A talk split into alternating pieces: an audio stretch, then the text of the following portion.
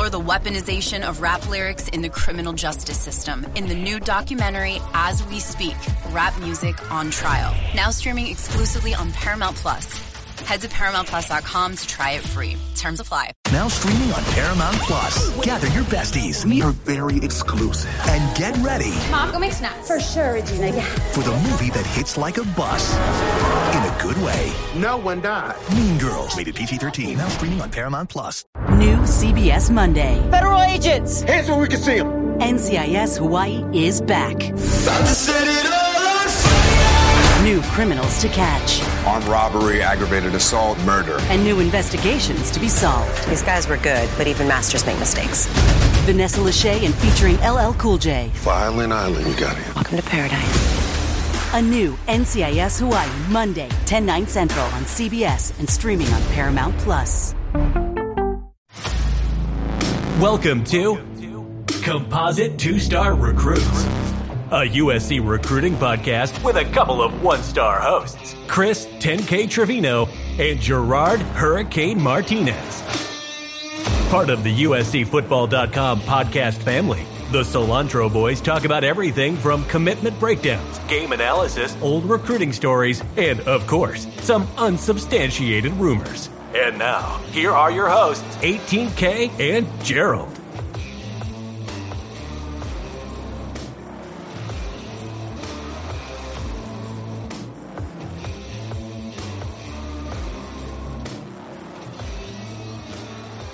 Welcome back to Composite Two Star Recruits. I am your one star host, Chris Trevino. And yes, you're probably wondering, Chris, weren't you fired over the last 24 hours? No, I was placed on administrative leave, but that's not going to stop me from coming into the studio to record with my podcasting partner in crime, Gerard Hurricane Martinez. Gerard, this is the Thanksgiving episode because it is Thanksgiving week. This uh, pre recording of the show was taken over by Coliseum Cats and more rumors. I don't know what's in store for the actual recording of this episode, but just to start, how are you doing? I'm doing well. How about yourself? I'm a little uh, uh, bruised. I think that's the best way to uh, say it. I'm a little bruised emotionally, not physically. Physically, I'm pretty ripe, but I think emotionally, I'm pretty bruised. Yeah, people say that uh, you were banned from the peristyle after calling your shot on Mhm. there being word that the defensive coordinator may be announced Monday night. But I had made a correction. I told everybody you were not banned, but you were beaten severely. We took you out Mhm. back Mhm. to the woodshed, Yeah. and uh, Peristyle all- woodshed. you, you learned your lesson to uh, never ever predict anything ever again. Ninety-five percent. Ninety-five. You weren't making a prediction, anyways. You just heard through some uh, player Ninety-five percent, Gerard. 95%. sources that uh, you know maybe something might be going on, and and there was some stuff that actually did go on. There were some player meetings and some things to suggest perhaps there was news that would break, but it turned out to be not that. Certainly, there was no uh, big announcement of a defensive coordinator hire, no big announcement of any coaching changes to our knowledge right now. Interestingly enough, USC has this bye week during Thanksgiving weekend, and it's going to be interesting to see if they use it for anything in terms of personnel changes, uh, recruiting. You know, we're going to record this a day early because we're buttoned up against Turkey Day. So, uh, you know, we are going we to be just a little more uh, out of the loop as to what's coming this weekend. You know, we haven't uh, had another day to be able to kind of scoop up uh, everything that might go on.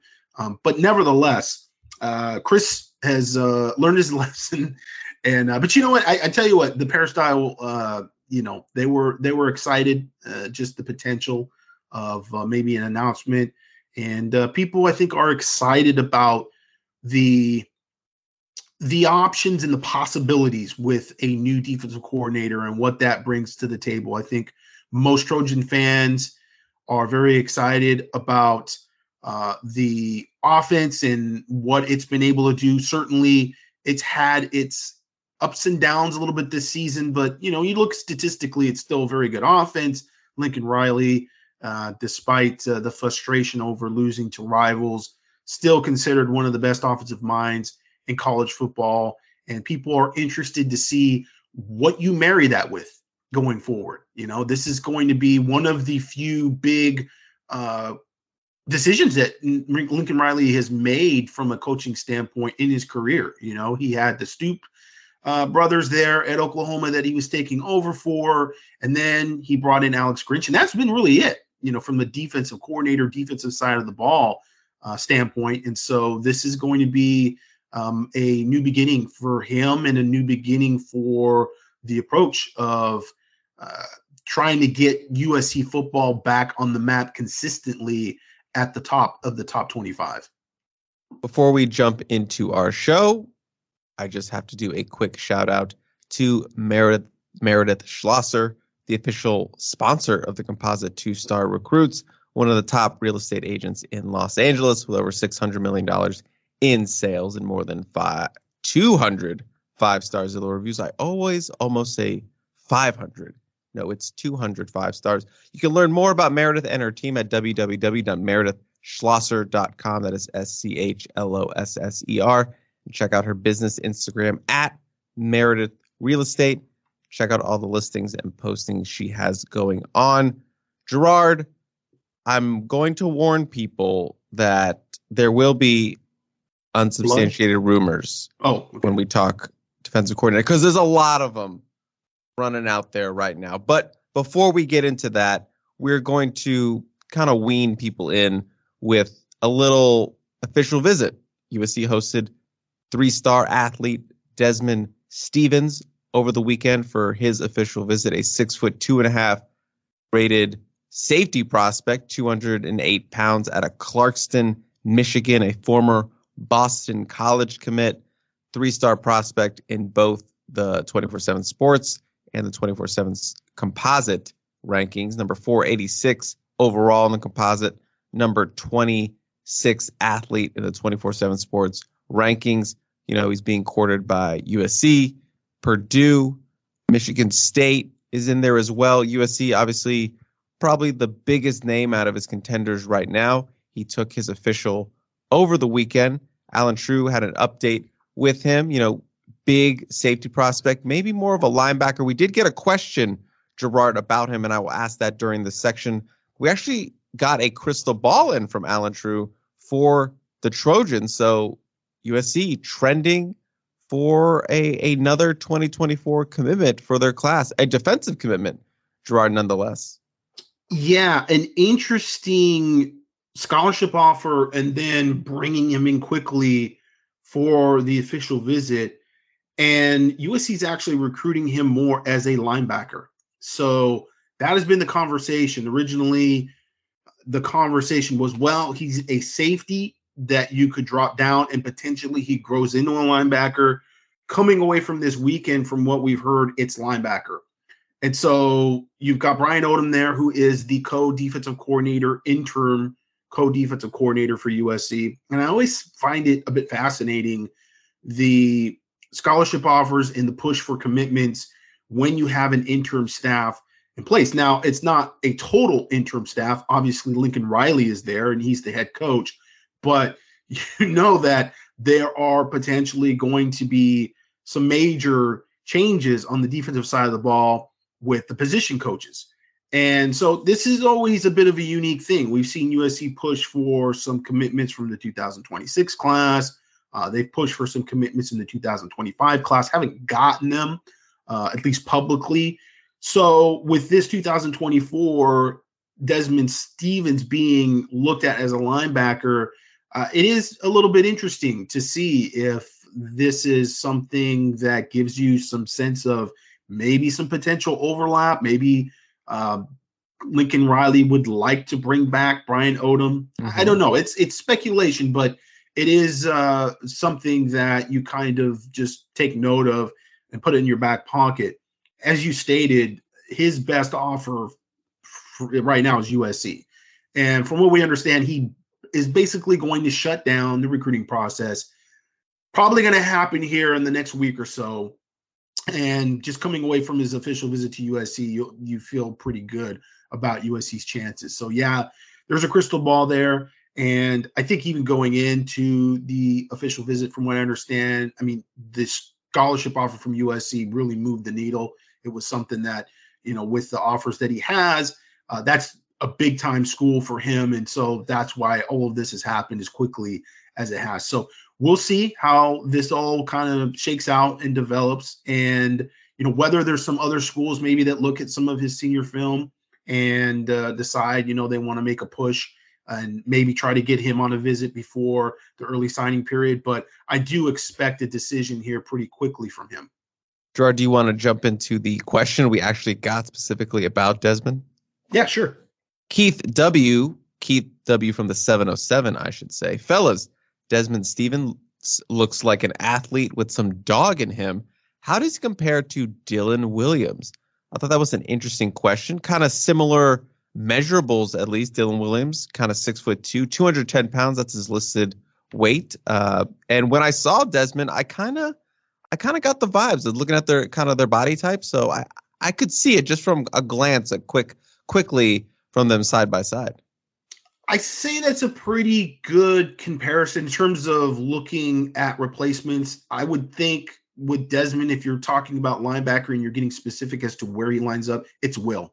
Will linebacker, weak side linebacker, uh, the more athletic of the two, the linebacker position that is really running from the backside and you've got more ground that you've got to pick up, but you tend to, because you're on the weak side of the formation, not have to deal with quite as many blockers. So you're using your speed and your athleticism to be able to cut angles and be able to make plays in the backfield. So you want that position to be the more athletic of the two inside linebacker positions. And so, yeah, I see that too. He plays mostly safety in, in high school and has played both sides of the ball in, high school. So he's not necessarily lining up the same way that Dylan Williams uh, is lining up right now for Poly. I mean, Dylan Williams started out uh, kind of the opposite. He was at the line of scrimmage playing as a rush end, and they actually backed him off uh, the last year, year and a half, and he's playing more inside linebacker now. So he's acclimating to playing off the line of scrimmage, and he's bigger now. So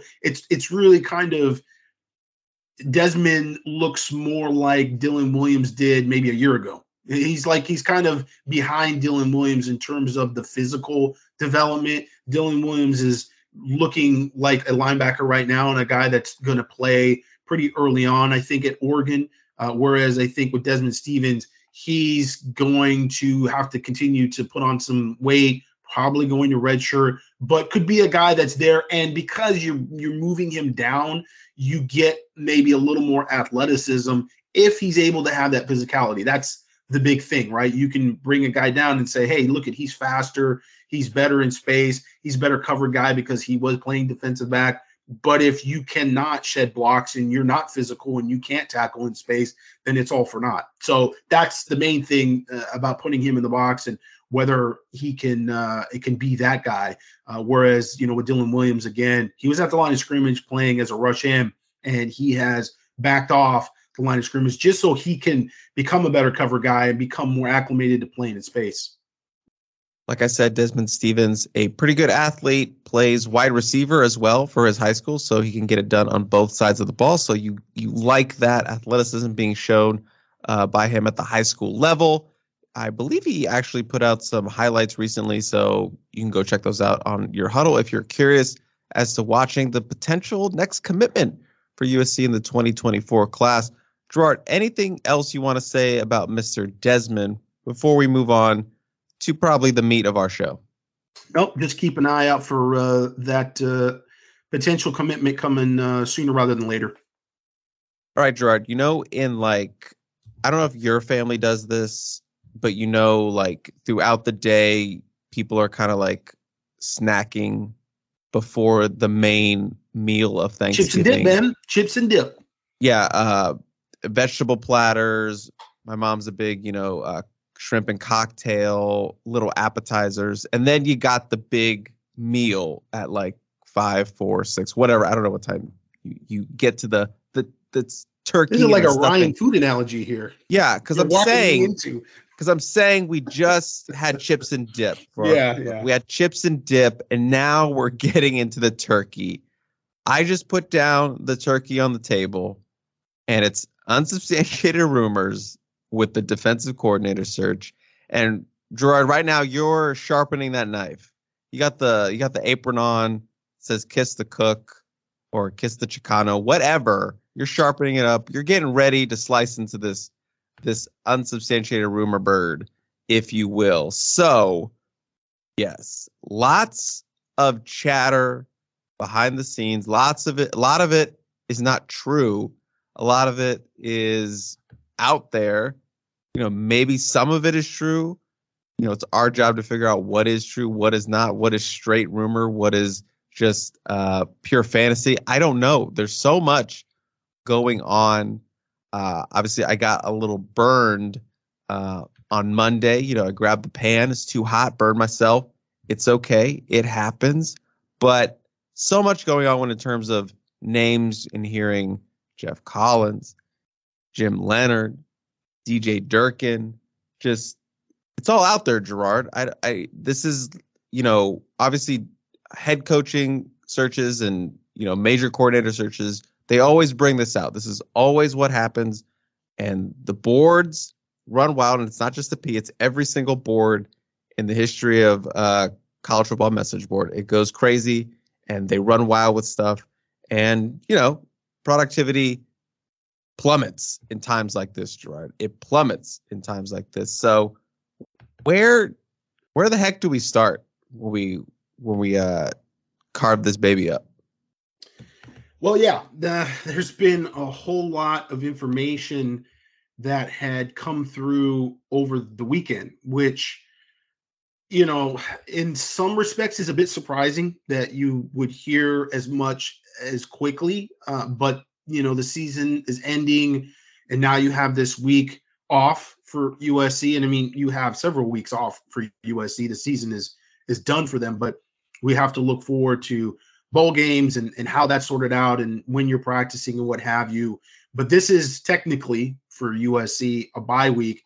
And so we really didn't know from an approach standpoint whether we were going to hear a lot of stuff about the defensive coordinator search or whether this was going to just be used as one of those sort of uh, bye weeks where the coaches would recruit a little bit, maybe on the road. You know, you've got Thanksgiving there. So obviously, from that standpoint, they're going to be off the road and, and maybe there was some time to kind of decompress. It, it just didn't really necessarily know. So it was a little surprising when we got hit with so much information about particularly Jim Leonard, the former defensive coordinator, interim head coach at Wisconsin, currently a defensive analyst for Illinois. And we'd heard a varying amount of information from varying sources with different perspectives that he was going to meet with Lincoln Riley Sunday or Monday. And again, it's one of those things where me personally, I kind of, I'm still working to get more solid information on him being in Los Angeles. And, you know, that's just due diligence. I want eyeballs. I want people that uh, saw him in the flesh, met him in the flesh, and can tell me directly, yeah, he was in town. And, uh, you know, if he's in town, if he's in LA, he's in LA for one thing, and that's to meet Lincoln Riley, talk about this vacancy at the defensive coordinator position. I don't have that. But as we conveyed on the peristyle, there's a lot of kind of secondhand information that he was in LA.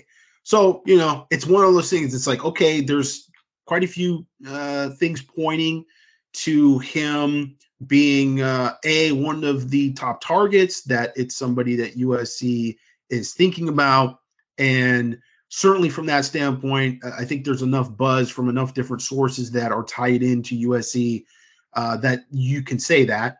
Uh, but whether he was actually in LA and meeting Lincoln Riley or not, to some extent, semantics and, and the word interview always gets thrown around. And I've learned through several coaching searches that you just don't even use that word because some sources will use that opportunity to say, no, no, no, no, no. Nobody interviewed because it's not really technically an interview. It's it's one of those things like you know, the head coach is not talking with anybody. He's very happy where he is. And it's really semantics because the agent is doing all the talking and all the communication Yeah. until the very last minute. And we know from Lincoln Riley talking about the hiring process from Oklahoma going to USC that he never stepped foot on campus before he was actually officially hired as head coach. Uh, from what we understand, I, I- I believe he actually never was on campus, so everything was done via Skype, Zoom calls, and, and probably off campus where people are meeting at hotels, etc. So it is, you know, difficult even more when you're trying to gauge how quickly is this all happening. I would think if Jim Leonard was in LA, that would signal that things are happening very, very quickly, which I think that's where, you know, Sunday into Monday, a lot of the buzz, you get players that are talking to each other. Uh, you get multiple sources in and around the program that start talking about, oh, what's going on? I'm hearing this, I'm hearing this. So that kind of lends itself to, hey, USC wants to get this done really quick. And they certainly have a pecking order of coaches that they want to talk to first and guys that they want to offer. In conjunction with this, some sort of random uh, reports here and there, one coming from our Arizona site that uh, Morgan Scalley, the defensive coordinator at Utah, had been offered a job and that the money there was um, pretty high. And th- that's interesting because, A, again, it's another uh, outlet that's getting information that's clearly not the same line of information that we're getting. Like, it's not the same sources. That's always the thing. You want to make sure that you're not in an echo chamber. And we've got, you know, six, seven people on staff.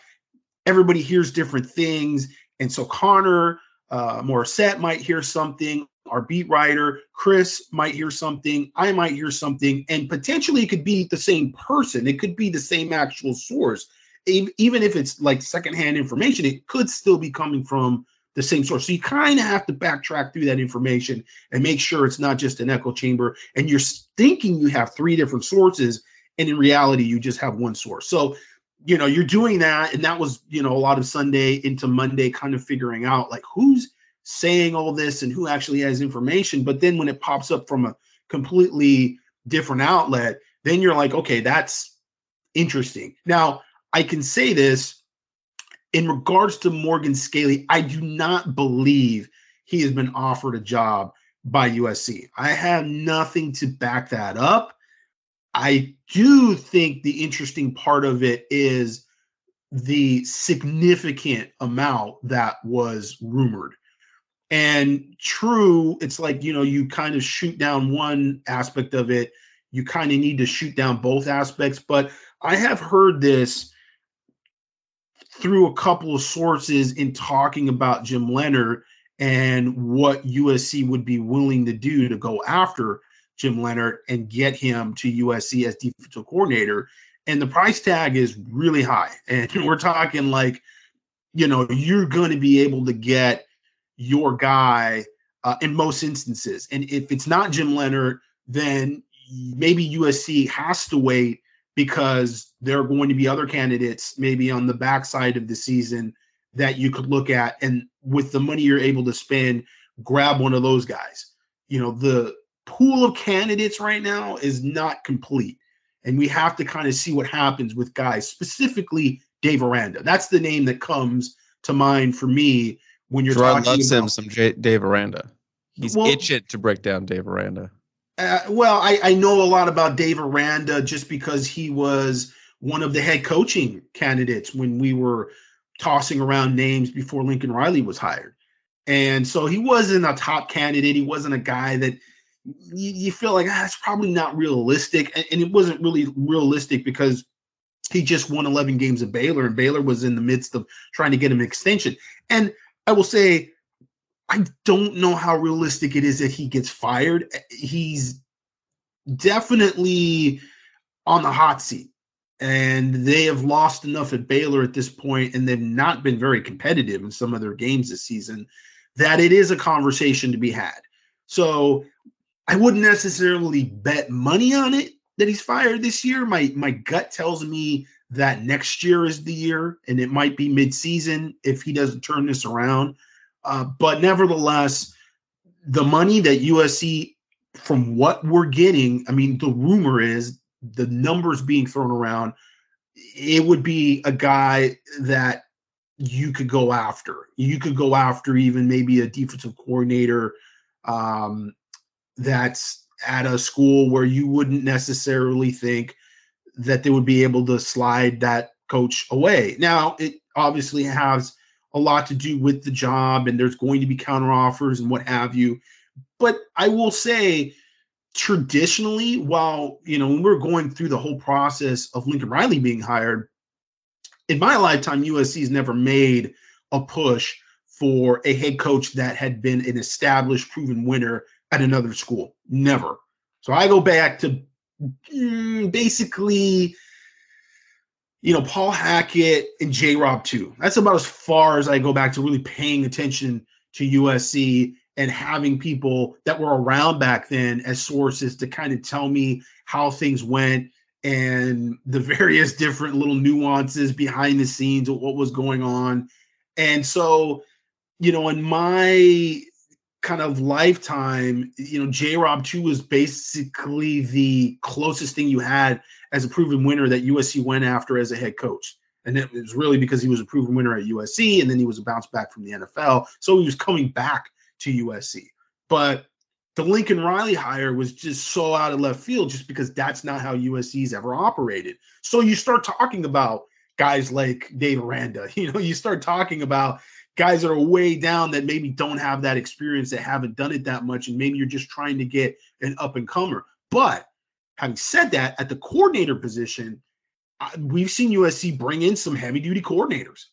We saw them go after Cliff Kingsbury when they had Clay Helton as a head coach. There's a lot of people saying, "Hey, man, just move Clay Helton along, just make Cliff Kingsbury the head coach at USC." And then he turned around and got a job as a head coach in the NFL with the Cardinals, which is still mind blowing to me. But you know, that's how that went down. Uh, we actually got some really, really good information, and Ryan and I at the time kind of rolled our eyes. We didn't report on it because a things were very toxic at that point in USC football uh, history. It was the the middling years of of Clay Helton, really kind of towards the end of the Clay Helton era.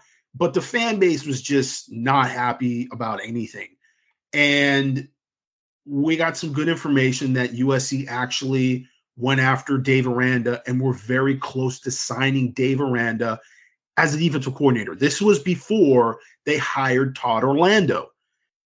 And I mean, Ryan and I got it, and it was like, dude, I mean, we if we put this in the war room, people are just gonna laugh at it, and it's just gonna be, it's gonna sound like we're pandering. Ugh, like I don't know. We we, we just we're just gonna hold it. It, it. We just didn't know what to do with it because we just knew if we just went with that one source, it was a great source, but we went to this one source. It just felt like we were gonna get called out for just trying to pander and and and maybe told the company line. I don't know. It, the fan base is always it's always weird, you know, how people read into things and what have you. But then we got another source down the line, which completely different uh, from the high school football ranks that basically confirmed, yeah, Dave Aranda was actually making calls out here. He was he was thinking seriously about taking the defensive coordinator job. So I mean, that's like, wow, really? Seriously, he's going to leave LSU, who just won a national championship, to come to USC. Now, there's some backstory there with LSU, and it sounded like he and Ed Orgeron were bumping heads, which is, is something that I've heard quite a few times, quite a few staffs. Ed can be a hard, hard guy to work for. I, I've heard that from multiple coaches, actually. So, you know, there was a lot of issues going on in the background. They had a lot of off field things going on. There were sanctions, you know, hanging over uh, LSU's head at that point. It was this weird. It, the LSU team that year, which I think was 2019, such an interesting story. I mean, that's that like that's an interesting team in so many different ways. It was like this perfect storm, you know. Joe Brady as an offensive coordinator and Ed Orgeron as an interim head coach who takes the team to a national championship. Uh, I mean, he wasn't interim at that point, but he took over. Started out as an interim. Yeah, and uh, and Dave Aranda there, and and and LSU winning a national championship in a way that LSU football really never played. I mean, they had Joe Burrow there, a great quarterback. They threw the ball. That's one of the few, if only, offenses that was really kind of more pass oriented that has been that dominant. I mean, they were dominant. They ran through college football that year. And most of the national champions that we've seen it's been physical football that had good run games. Even the Clemson teams with Trevor Lawrence still had a lot of balance there running the football. Uh, whereas LSU seemed like they could just throw the ball every down and they were going to beat teams by two, three touchdowns. So that whole situation there, man, it was really just how could this be? This we're in like bizarro world now. But it goes to speak to, for whatever reason, USC's always had the ability to draw top assistants. Uh, even Graham Harrell, you know, at that point where Clay Helton is just sort of floundering and you go and you go after Cliff Kingsbury. Cliff Kingsbury's there for like a week or two, and then boom, he gets the job for with the Arizona Cardinals, and you've got to pivot quickly. It's like, oh, we need another guy, and they go get Graham Harrell, and Graham Harrell had already turned down UNC. So yeah, it doesn't shock me, doesn't surprise me when you start hearing about, hey, they're going to go after a guy and and they're going to pay big money for a coordinator. Uh, it's just going to be about fit. Lincoln Riley's talked about fit. I don't get the sense that from that standpoint, fit means scheme because it doesn't seem like there's like a pattern in terms of who they're talking to, what defenses they run, etc. That there's oh, they're looking for a specific type of defense. It seems like maybe cultural fit, which that could be very debatable. And people will say, well, the t- culture needs to change at USC. Why are you looking for a guy that's going to fit into what you have now? What you have now needs to change. What you have now is not working. That's why you need to bring in a guy like Jimmy Lake, who's you know been a big critic, a big uh, critic of the air raid offense, and went back and forth with uh, Mike Leach, uh, rest in peace, when he was at Washington State and criticized the air raid, said it was very basic, very simple. They didn't change anything. And he dominated the air raid when he was defensive coordinator at Washington when they played against Washington State in the Apple Cup. So that's an interesting tidbit to take away from the more recent comments of, of Lincoln Riley, but it does stand with some of the names that we've heard thrown around at this point in time, which I would say it's still early, even though we heard over the weekend everything's popping, this is fast. They don't want this to be a high school football recruitment. They want this to be Marshawn Lloyd's recruitment. they want this to be Bear Alexander's recruitment. They want this to be a transfer commit uh, recruitment that gets done in a couple weeks, not a couple of months. And so we'll see if it plays out that way because you know USC doesn't have total control over how things go uh, unless they're willing to say, here's an offer to a guy like Jim Leonhard. And then if he doesn't jump on that offer in a couple days, they just move on and they just keep moving on until they find somebody. I don't know if that's the right approach, the wrong approach. You know, negotiations sometimes just take a, a little while, but nevertheless, uh, the names we're hearing uh, they are pretty diverse in terms of their background, in terms of the defenses that they're running. So I don't get the sense from that standpoint there's any pattern or or common thread there. It's uh, more about again fit, and, and and that's a bit of an ambiguous term uh, for for me in terms of what Lincoln Riley's actually looking for. And we've asked Lincoln Riley ourselves what are you looking for? And he's kind of balked at that question. You're not getting a lot of details. You'd like to hear, we're looking for a guy that runs a 245 nickel based defense. We want a guy that you know recruits the safety position really well because we feel like that's the position that's the sort of gravitational point for modern day defenses or we want a guy that's a great recruiter and recruits front seven you know something you can kind of latch onto and go okay so let's read into that but at this point purposely it's it's been very ambiguous. And Gerard, you only really mentioned one name, which is you know the biggest name in the minds of every USC fan right now, which is Jim Leonhard. But there are plenty of names out there. You have Geoff Collins, who has been you know an initial guy on the hot board and has been you know some interesting follows on Twitter of the USC staff, and we've reported on him a couple times in the war room.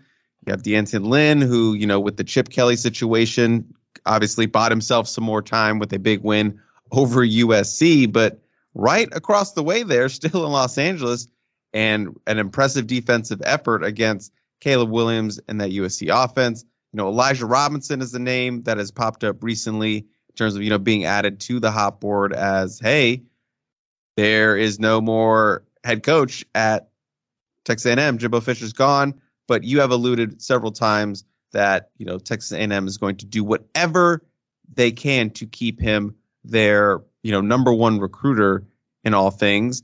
Dave Aranda, as you mentioned, and then another one you kind of mentioned before we actually started recording, which kind of makes sense on paper, which is the former TCU head coach Gary Patterson, who was actually on campus uh, during the offseason, this this past offseason for USC. So there is already a little bit of a connection there, and obviously Gary Patterson, a defensive coach, been a, been one of the the best head coaches in college football during his time at TCU. Uh, good DC. So yeah, that's another interesting name that you have uh, added, Gerard, to this whole pot, this whole s- spread of Thanksgiving defensive coordinator coordinator goodness. We're gonna stay with the Thanksgiving theme. Yeah, I'm I'm hitting it, Gerard. I have nothing left but this bit. I have nothing left but this bit. With Gary Patterson, it is an overlooked name, and it was just brought up on the peristyle, and I don't know if the poster realized, but yeah, Gary Patterson actually was on campus for spring football at the very beginning of spring football for like a week and he was in meetings and there was some talk like oh they're going to bring him in as a defensive analyst. He was a defensive analyst for texas in 2002 or excuse me 2022 i believe. And so he didn't do anything in 2023 to my knowledge. I don't think he coached at all. I don't think he was part of the texas staff. In fact i know he left the texas staff in 2023 so the thought was yeah, is he going to uh, join this USC staff to some extent? And he didn't. He, he was just there for spring football. It was like the first week of spring football, but uh, we saw him there along with Cliff Kingsbury. So with Cliff Kingsbury uh, being in the mix and eventually joining the staff, there was some thought maybe uh, Gary Patterson would join the staff, but you know, Gary Patterson, like you said, head coach, uh, had some really innovative defenses, and defenses that in the Big 12. Uh, Lincoln Riley, uh, obviously very familiar with. Um, culturally, I mean, when you're talking about fit culturally, you would think Gary Patterson not a good fit for USC uh, and LA, but you know that's at face value. That's on paper. I really don't know for sure. Uh, but yeah, definitely an interesting name with a lot of experience there. And experience is a big part of this. And that kind of transitions us into talking about Elijah Robinson, who's right now the interim head coach for the Texas A&M Aggies.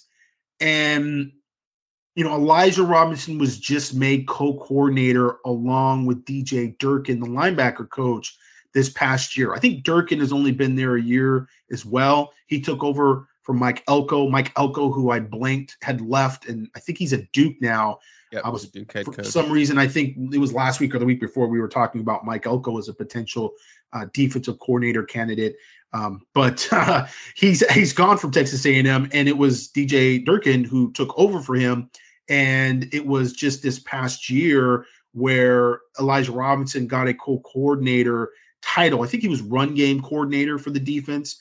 And clearly, Elijah Robinson is an up and comer, very much so as a recruiter, specifically when you go and look at the deluge of five star defensive linemen that Texas A&M has signed over the past two, three seasons. He's got a lot of those guys next to his name. In fact, he has almost all of them as uh, the primary recruiter, and that is a commodity, and Texas A&M knows it's a commodity.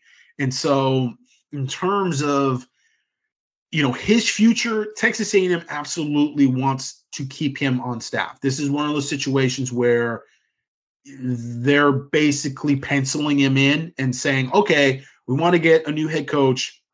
We're going to kind of build around that, but Elijah Robinson is is staying put. He is going to be the guy that will get probably some type of assistant head coach title. I'm not necessarily sure if they would keep the whole defense uh, uh defensive staff in place. I, have heard some rumblings about that. I've even heard some rumblings that there's some boosters are like, hey, if we can't figure it out and get a, in a home run head coaching hire, eh, we should just give Elijah Robinson a two, three year contract. It will not be anywhere near what Jimbo Fisher's buyout was.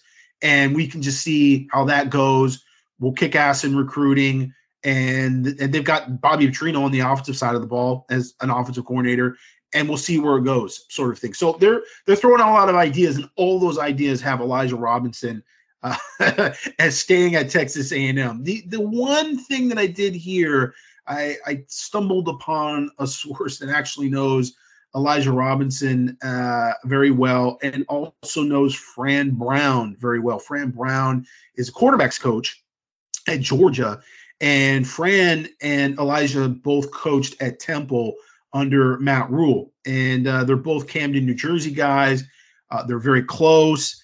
There was some talk that potentially, if you really wanted to go with a co-coordinator route, that would be something that would be very intriguing. If you went after Fran Brown and you went after Elijah Robinson of co-coordinators, you could maybe make a move there, especially with the money that USC is is throwing around. Now, I would think, and this is just me speaking, you really wouldn't want to do something like that unless you had an experienced head coach that was a defensive coordinator. So a Kirby Smart, uh, someone that you can kind of supervise and overlook and make sure things are organized properly. The play calling is streamlined.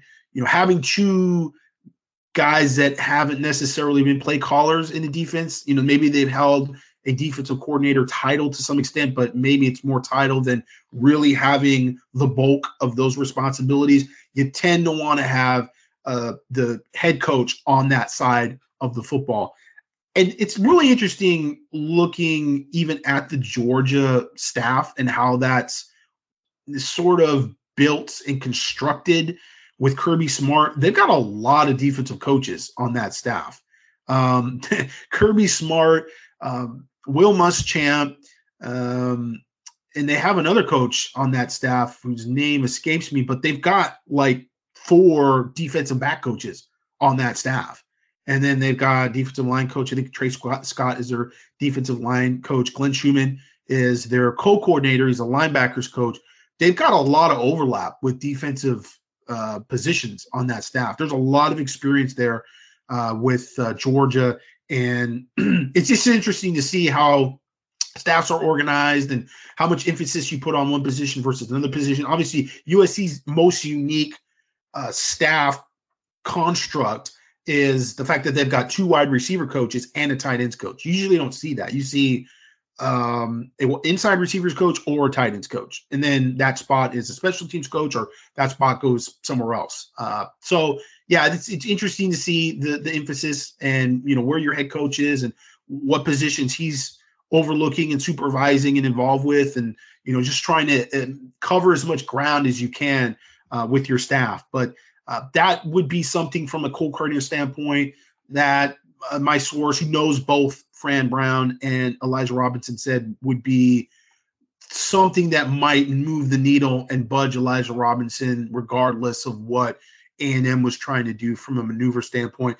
And that would probably be the quickest way to changing the front seven for USC because there's the feeling if Elijah Robinson left, he would get quite a few of those commits and maybe some of those current players to come with him and go to USC. So it's a little bit of an instantaneous, like we're going to get three or four guys in the front seven, and those are going to be all pretty good players, which is you know what USC obviously needs. On top of a scheme that is more consistent and they're just better play calling, etc. Um, I, had a, I had a quick question. Yeah.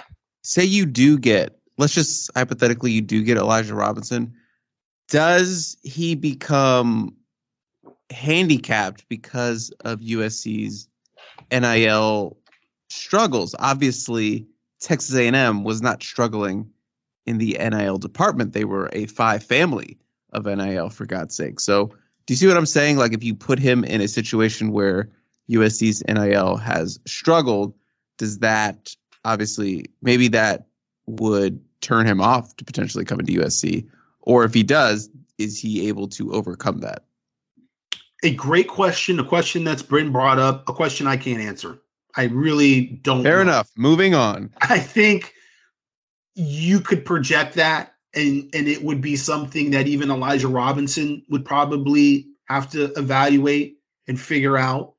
Donte Williams, we've seen over the past couple years have more struggles, lose some commits, and he for a number of years was considered an elite recruiter. So, yeah, uh, the NIL question and everything that comes along with it. There's a lot of unknowns in terms of where USC and their plan and their approach will be at this time next year. You know, philosophically, are they changing things? Will there continue to be three different collectives all doing the same thing? I don't know, but it's a valid question. Absolutely, you can say, listen, you've got way more free reign at Texas A&M, Tennessee, Miami, Oregon than you're going to have at USC right now. But in the future, maybe that changes. I still think Elijah Robinson is an elite enough of a recruiter that he's going to still make a dent. That there's still, especially when you're talking about the transfer portal, you're going to be able to make some moves there because USC's made some moves in the transfer portal. When it comes to NIL, they've done well there and they've done well in retaining a lot of their talent. So I think, you know, from that standpoint, he would make a, a dent. I, I, think he would make some moves also along the defensive line, the high school level. And Fran Brown himself is a really, really good recruiter too. Mm-hmm. So yeah, I, I that that would be sort of the extreme of you can approach this two different ways from a coaching search if you're USC. You can say, let's go after personnel. Let's do what Oregon did. Oregon went after Dan Lanning. They went after a bunch of guys that were very good recruiters, but were short on X's and O's. We're short on either the experience of being coordinators or the experience and results of being coordinators and kind of overlooked that for, but they can get kids. And with Nike supplementing them with NIL, they're going to be able to recruit at an elite level for Oregon. Or you can say, you know what, we want to develop and we want to have a good defense from a X's and O standpoint. We may not be competitive uh, recruiting with the you know top echelon of schools, but we think we can get enough players where, from a system standpoint, we are going to be effective. It's basically the Chip Kelly philosophy, but on defense. Because Chip Kelly, not a recruiter, not a guy out there that's pushing hard to sign a bunch of five star players here and there. Probably the biggest upside losing UCLA is ironically, it potentially gives Chip Kelly a longer run at UCLA.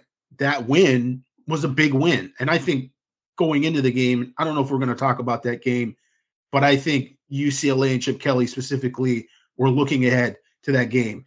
A loss to Arizona State sucks, but let me tell you, at Brentwood, a loss to ASU it doesn't move the needle as much as a win against USC. And I've seen that before, even from Chip Kelly that first year, where I think there was like three weeks there. He basically threw out the install packages for all those schools that they were preparing for. And they were just like, what's USC doing? Let's just kind of focus and have a game plan for USC. So, nevertheless, you can go that way and go full X's and O's and say, you know what? We're not going to have a bunch of elite recruiters. We're not going to get a defensive coordinator. Certainly, that's going to be a guy that's going to be out there uh, recruiting hard. that position is going to be the position for scheme, and that position is going to be the position where we're going to have our guys practicing properly. Uh, just organization's going to be there, etc. You're going to just have somebody on the defensive side of the ball that is going to be like a head coach, but they are going to emphasize system, the X's and O's over the Jimmys and Joes. Now you can kind of get the best of both worlds, which I think which is what USC is probably going to aim for is get your coordinator that's got experience, that's done it elsewhere. And this is kind of where Jim Leonhard would come in. Jim Leonhard's got good results behind him. Now it's basically at one school, uh, unless you're looking at the NFL and some of the work that he did there under Rex Ryan. But from a coordinator standpoint, is basically just at Wisconsin, the statistics and results that he has there, but not necessarily a guy that's like a monster recruiter. He, he, he and, and it's hard to be a monster recruiter at Wisconsin. He got some guys, but it was more about developing those guys. It was more about his system. And so that's sort of the other extreme. You know, you've got the Elijah Robinson, and then you've got the Jim Leonhard, and then you kind of got guys that you kind of shuffle in between. And Geoff Collins, the former head coach at Georgia Tech, would be one of those guys. He's more toward, I would say, the Elijah Robinson end of the spectrum because he actually has done a decent job recruiting. And I've seen some posts and some comments. He would move the needle in California as a recruiter. He's a pretty decent recruiter. Everywhere he's gone, from what I've seen, he's got some guys. And so he's been a pretty good recruiter, but he's also a guy that has some statistical background to prove that, you know, what he's done schematically also works. So he's kind of in the middle of that. And that's a name that we've heard that's certainly interested in the job. At the very least, he's very interested in the job. I'm confident in saying he's been in contact with representatives of USC. Hard to know if he's actually had a conversation with Lincoln Riley. It would pro- it would be a Zoom conversation. He's not been in LA from from everything that I've gathered uh, but definitely a guy that's very interested. You mentioned D'Anton Lynn. We're going to see what happens with UCLA. You know, we're going to see what happens with that staff. They definitely want to keep him. There are some rumblings that D'Anton Lynn might want to go back to the NFL. Now, the question would be, uh, uh, you know, what title is he going to be able to get going from UCLA to the NFL? Now, he's got a great defense there at UCLA. He did that in one year, but it's one year. So I don't know if he's going to be able to parlay that into a defensive coordinator job at the NFL. He might still have to go to the NFL and be a position coach. Maybe he can get on as an assistant head coach and still make good money. If he really just wants to go back to the NFL, he could do that. So with him, and I know USC is aware of him, and is, is a name that has come up over the weekend. That's probably somebody USC will be contacting. Now, is that Lincoln Riley going to give him a call? Is you know, is it going to be Jen Cohen that's going to give him the call, USC athletic director, or is it just going to be sort of that group that they bring together for the search firm? And, and sometimes that's a group that's internal. Sometimes that's a group that is um, external. And so, you know, nevertheless, I think that he is on the list uh, right now, from from what I understand. Uh, but whether he wants to continue to coach college football uh, and whether he's going to have an opportunity to stay at UCLA, I think with the money that USC has, and let's make this clear just because they're willing to spend a lot of money on a guy like a Jim Leonhard or let's say a Dave Aranda or somebody in the NFL that they feel like, oh, that's going to be a great pickup for us, doesn't mean that they're going to just throw that kind of deal at everybody. You know, there's certain levels that you have to consider here, just like with Lincoln Riley, you're not paying $11 million a year for 10 years to Matt Campbell. Uh, you're probably not even going to do that for Luke Fickell or any of those other coaching candidates that were on the board at that point in time. That was the Lincoln Riley deal. So every deal is going to be uh, shaped and and built uh, depending on what your candidate is and where you are on your list of candidates. So we'll see how that all shakes out. But you know, D'Anton Lynn is another name that has definitely popped up uh, in conversations. But his future in college football is a, a little bit of a question mark.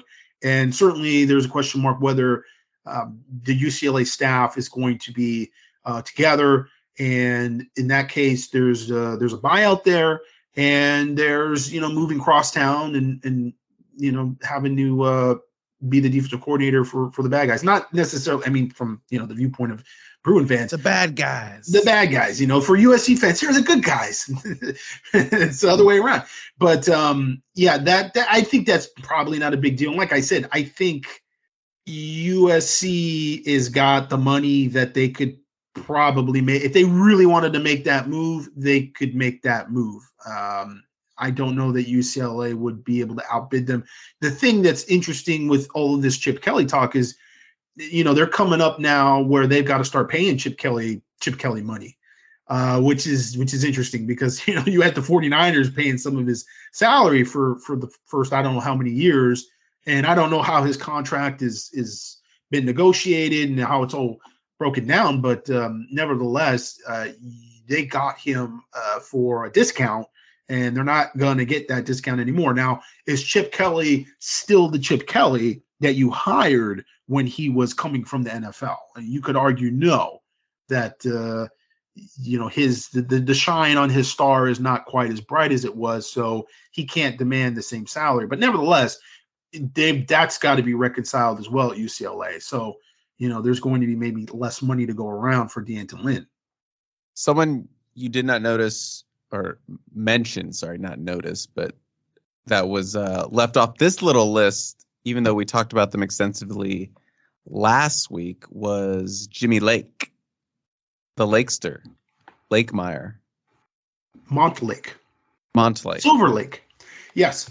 Uh, no talk about him. Haven't heard his name mentioned recently. I can't say that he's not someone that USC would consider, but at this point, of the names that came up really over the weekend and after the game, Jimmy Lake just wasn't one of them. But certainly a, a great candidate. There's connection there with Jen Cohen. The thing that is sort of the elephant in the room, a little bit of a contentious relationship with Mike Leach. Mike Leach was very influential in Lincoln Riley's career. I don't know if there was anything personal there. Furthermore, there is a clash of football philosophies, which again, maybe is a good thing. You know, there's the whole good cop, bad cop. There's the whole yin and yang. There's the whole, you know, balance of tension that you would get with a defensive coordinator who is, just doesn't buy into the air raid as being a championship offense. And then you have Lincoln Riley, whose roots come from the air raid offense. He doesn't run the traditional Mike Leach air raid offense at USC, but still there's a lot to be said when you know your mentor and the system that you basically grew from uh, is going to be influential in your coaching career going forward throughout. Uh, unless you have some type of mentor that kind of balances that out. You know, some head coaches they come from a certain system, but then they've coached under a very significant head coach who's been successful that maybe augments that that influence to some extent. Lincoln Riley really hasn't had that. I mean, you can maybe make some argument with Bob Stoops being around Norman and there being that sort of mentorship early on. I mean, he, he coached under Bob Stoops for a while, and you know when Bob Stoops stepped down, he was still involved with the program, and so you know maybe there's some augmentation there. We know that Lincoln Riley took a step back at some point when he was at Oklahoma and realized he had to have a better, more balanced offense with the run game and developed running more GT counter and, and things like that to be able to uh, not be a pass first offense that was throwing the ball 60 times a game. You're not going to win championships that way. And he understood that and he made those adjustments. Now, those adjustments have not necessarily uh, been very productive for him at USC. You know, they're passing the ball a lot at USC. And you know, we've talked about it the last two years. They could definitely run the ball more. You know, you've got Marshawn Lynch, who was running the ball for seven and a half yards a carry The reason he's running for seven and a half yards of carry is because they run him for 10 yards and 12 yards and eight yards. But the minute he's running for less than eight yards, they stop running the football. It's like, oh, we're not getting enough yards out, out of these plays. I mean, you're running for eight yards of carry. That's ridiculous. You know, the good running teams, their number one tailback tends to be running for, you know, like five yards of carry, six yards of carry at the most. But they're getting carries also where they're going to get two yards. You're going to get three yards. And the minute USC gets, you know, three yards, four yards, they abandon the run. And so that's one of the issues that you see where you're starting to talk about the program as a whole. And we can sit here and talk about defensive coordinators, and you're going to plug this guy in and you're going to marry it with this scheme. But bigger picture wise, you know, USC still got to do some things offensively that are going to help the defense, but also that are going to help the offense and not be as predictable throwing the ball as much as they do. It's one of those things where they run the ball really well and then they get stuff for like a, a three yard run or a two yard run, even a, even a four yard run. It seems like they get stopped for anything less than seven, eight yards and they just go away from the run completely. And they're still running play action, you know, 10 snaps later. And it's like, you guys haven't run the ball for a whole quarter. Nobody's buying that. I don't know why that's not apparent to the coaching staff. Like, oh, okay. And, and then that the conversation becomes, well, it's the RPO and maybe it's Caleb Williams that's making these adjustments at the line of scrimmage. I don't know, man. I'm not going to go down that road. Uh, does USC really have two co- uh, coordinators on offense? Is, is there a co-coordinator type of system Lincoln Riley and Caleb Williams? I don't know. We're, we're going to find out next year in a hurry. But nevertheless, uh, I think um, beyond just the defensive coordinator position to kind of wrap this section up, uh, USC's got to make some changes on the offensive side of the ball as well. Very nice wrap up, and I appreciate you wrapping that whole thing up, Gerard. How do you feel after all that turkey? no turkey. I mean, technically, if it was turkey, I would be in a coma, a tryptophan a coma right now. Do you even like turkey? I do like turkey. I like dark meat. Um, my sure. mom makes a killer stuffing, so I, I actually probably like this. I mean, the stuffing goes a long ways too, because you get stuffing sandwiches and you can fry it up, and you can just have some stuffing with some potatoes or whatever. So turkey is great, but it's a very sort of it's a once a year thing. I just unless I'm having like cold cut turkey on a sandwich, I don't eat a lot of turkey. So it's a one hitter. It's a yeah, one hitter. it's it's like that time of the year. You know, ham at Easter, turkey at Thanksgiving. Uh, it's an assortment of things. Christmas, you never really know. Somebody makes a prime rib, somebody makes a uh, pork rack. That's always kind of okay. What what does everybody feel like? What's what's the going thing? Do we want to change something? Do we want to do something new? What do you do and this is taking us off topic. I apologize, but you're on the topic of turkeys. You a fryer guy like Ryan, or do you do something different? We've been brining the last few years, and it's always it's been very consistently good. Like the last three or four years, we've done that. Like a dry brine? No, um, wet brine. Yeah, and and in the cooler and the whole nine yards, it's it's actually been really consistently good because you can get dry turkey. You know, you can get that's that's usually the thing you want to stay away from is drying out your turkey. And uh, we did fry it uh, one year, and I say we, my dad did, um, and it was supervised. Okay. Yeah, it was okay, but um, the brining has kind of been the go-to for us lately. Well, if you could, you don't have to give me this process now on the show unless you want to. But I couldn't if, maybe if I wanted to. Just, okay, well, I, if you could maybe send me that later, I would be interested in trying a wet brine because okay. I do want to try it. I have done a dry brine. I don't really remember. I I got ambitious one year and and tried it out. I think it was good. I think it was like the best turkey I've made. I didn't do anything special last year. We were gonna try to sous vide the turkey this year with a dry brine. Are you familiar with the sous vide game? No. Where you put it in like a, a uh, airlock airlocked bag, and then you put it in like water, and you have the uh, you attach this little thing that looks like a like a immersion blender kind of. It's like a heater.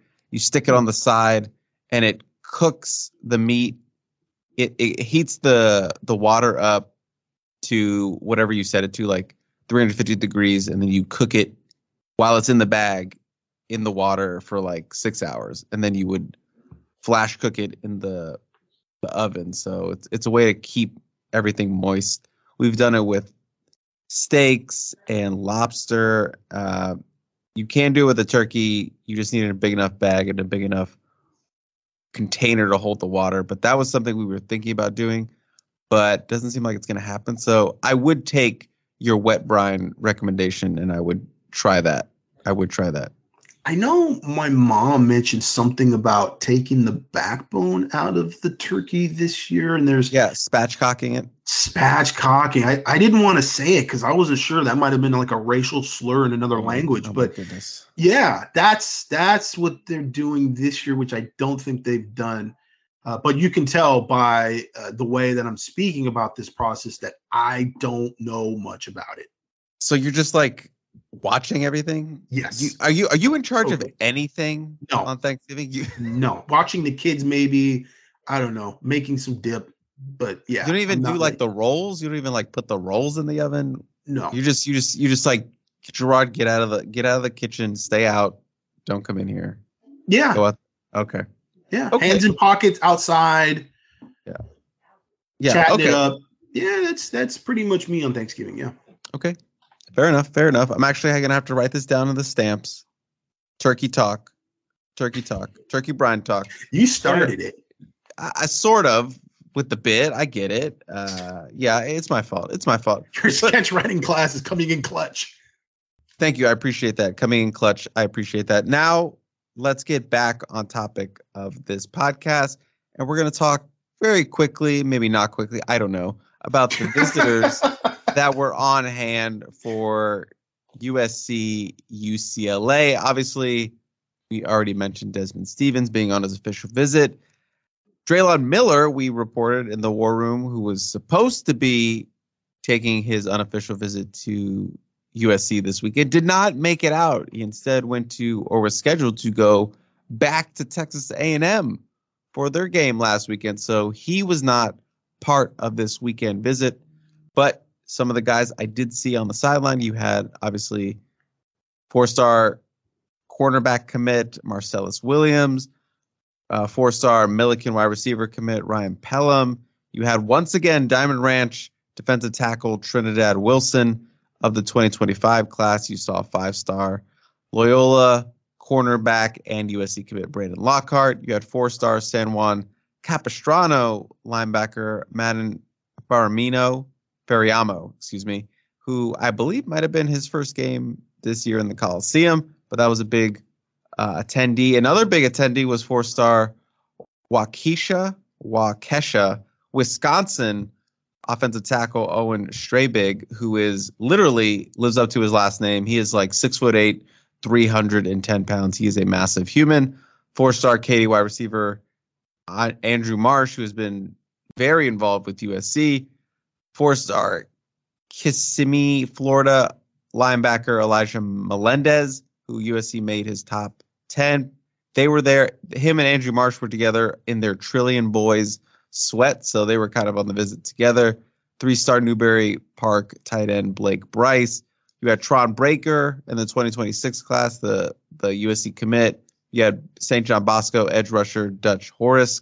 And then you had San, Santa Ana Mater Dei cornerback CJ Lavender. So we've obviously had more star-studded uh, visitor lists, but there were some uh, there were some names in attendance, Gerard, for for USC to take a 38 to 20 loss. Yeah, uh, not a bad looking list, an interesting list uh, from the standpoint of having some out of state mm-hmm. recruits come in. And we saw last season where USC used the Notre Dame game to really try to get a jump on the 2024 class. The 2023 class was the graduating class. And here it's more 2025, uh, where you get some of the more impressive names, the the bigger names that are coming in. So another move to try to get your foot in the door with the 2025 class uh, going into the offseason where the coaches will be out there in January and they'll be making uh, their visits to various high schools. And then you're going to have your junior days, and that whole process begins again. And so last cycle, you know, when we were here last year, there was a lot of buzz about the Notre Dame weekend, and I was lectured by how big it was for USC. And I mean, you can check the commit list now how big it was for USC. I think they've got to try to springboard uh, from the this this basically this week into the January week and try to get more commitments early on. You know that I think is going to be something that's important for them. Lincoln Riley has talked uh, in conjunction with the new defensive coordinator hire, recruiting the defense harder. That's something that he said to uh, several recruits on the defensive side of the ball. We want to recruit the defensive harder. We want to put more emphasis on the defense, which, yeah, duh. But I mean, it is good to hear from Lincoln Riley, and that is a message that Lincoln Riley has said to several of these recruits. One recruit of the 2025 group that we've spoken to, which kind of an interesting comment where Ryan Odom basically said that um, Elijah Mendez was their number one linebacker recruit um, out of uh, Osceola High School there in Florida.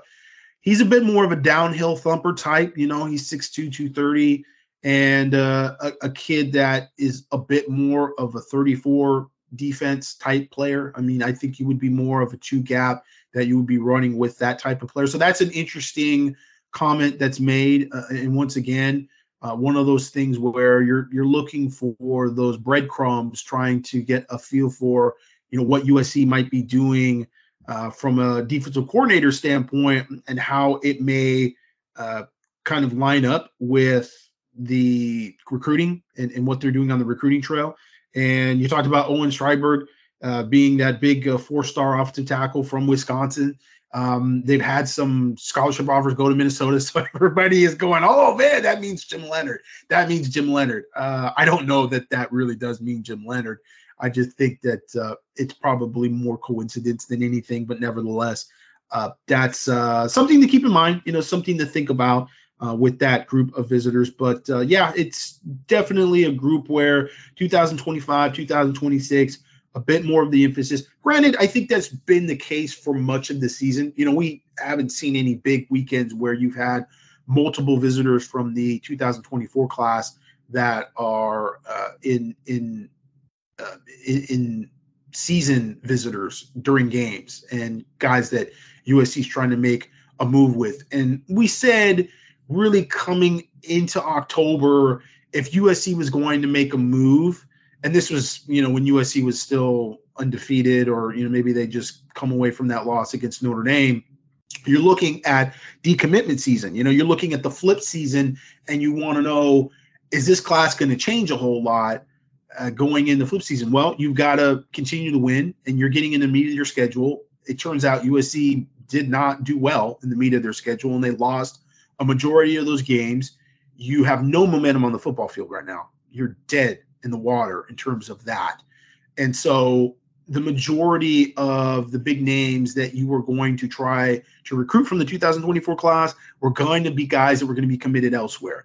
At this point in time, there's not a whole lot of momentum, and I don't see them flipping a whole lot of guys to really change where this recruiting class is. You know, they're 18th, I believe, right now I don't think they're not getting into the top 10. Uh, and, and I think the only possible way that would maybe, maybe change, and I wouldn't even want to raise expectations that they would get a top 10 class even with this move, but it would be potential if they actually did go after Elijah Robinson and Fran Brown, and then you're dipping in potentially to Georgia's class and Texas A&M's class, and there you've got some five-star level guys. And I think that's probably a good segue into talking a little bit about the overlap that you see with USC and Texas A&M on the recruiting trail. And so it's interesting the last I'd say 4 or 5 years. It's even before USC hired Lincoln Riley with the Clay Helton staff going into Texas as much as they were. We've seen more head-to-head battles with Texas A&M and USC than we have USC and UCLA which is bizarre. It's bizarre and it's probably not a good thing for USC, but nevertheless, that is the state of the program. That is the state of recruiting where they are going into Texas enough where they are having enough head-to-head battles with Texas A&M that they're a bigger rival at this point on the recruiting trail uh, for recruits than, than UCLA is. And USC, with the firing of Jimbo Fisher, one of many schools that are kind of zeroing in on several Aggie football players. You mentioned Drelon Miller didn't make it out to USC for his unofficial visit. Not necessarily the best uh, turn of events. Not not mm-hmm. a positive development there for USC. Mainly because it's back to Texas A&M for him, and the thought was he'd sort of gotten away from Texas A&M. It was going to be LSU and USC. USC was very confident there against LSU, even though there were plenty of people telling me off the West Coast that listen, LSU is a big player for them. Don't count out LSU. And certainly, again, the play on the football field, the offense has played well in some of these games. They've not played well in some of these games. Uh, I think there's still a lot of sell that you can you can have from the Trojans offensive side of the ball uh, in terms of you know the development and the numbers that you can put up, the offense. I think there's a lot of sell for Drelon Miller. The thing is, they got to get him back on campus, and now it's just sort of up in the air. Uh, haven't yet heard anything specifically about him rescheduling a date. From what I did hear in general, USC was trying to make a move of getting several Aggie commits on campus at the same time. Now we know they've already hosted uh, Gabriel Relaford, the three-star uh, defensive end, defensive lineman from Shreveport, Louisiana, Evangel Christian High School, uh, 6'2", 255 pounds, probably an interior guy in college. Uh, he you know, had some interesting emotes and, and made a couple of tweets here and there about USC uh, when some other uh, commits and, and recruits for Texas A&M were mentioning USC. One specifically being uh, Dealyn Evans, another defensive tackle, a, a high four-star defensive tackle out of Longview, Texas, Pines High School, not Longview High School, where Taylor Tatum is at. And he's another, you know, 6'4", 6'5", 280 pound defensive lineman, uh, player that you know USC would love to have. Now he was talking about maybe coming in this weekend. The latest intel I have, and again, we're talking on a, a Monday, Tuesday instead of uh, you know a, a, Wednesday, Thursday. The latest intel I have is probably not this week. This sounds like he's going to Florida this week. He's also recovering from a knee surgery, so he's been home actually, and he was home last week, but he did get a scholarship offer from USC. He is talking about officially visiting USC. So we'll see if that happens. It's not probably going to be this weekend, maybe the following weekend, but there's very few weekends now. You know, we're getting up and get uh, to uh, the dead period here in, in uh, mid December. And so we're going to see, you know, how many weekends USC has. If they, again, they're pattern uh, in terms of what they like to do with weekends and recruiting. They like to have big recruiting weekends. Seems like they're not big on like three, four guys over the course of three, four weeks. It's usually like 10 guys, 12 guys in one week. So this might be like an Aggie weekend. Another player that they're recruiting that they've contacted with and they're trying to get on an official visit is Templeton, Texas five star athlete Terry Bussey.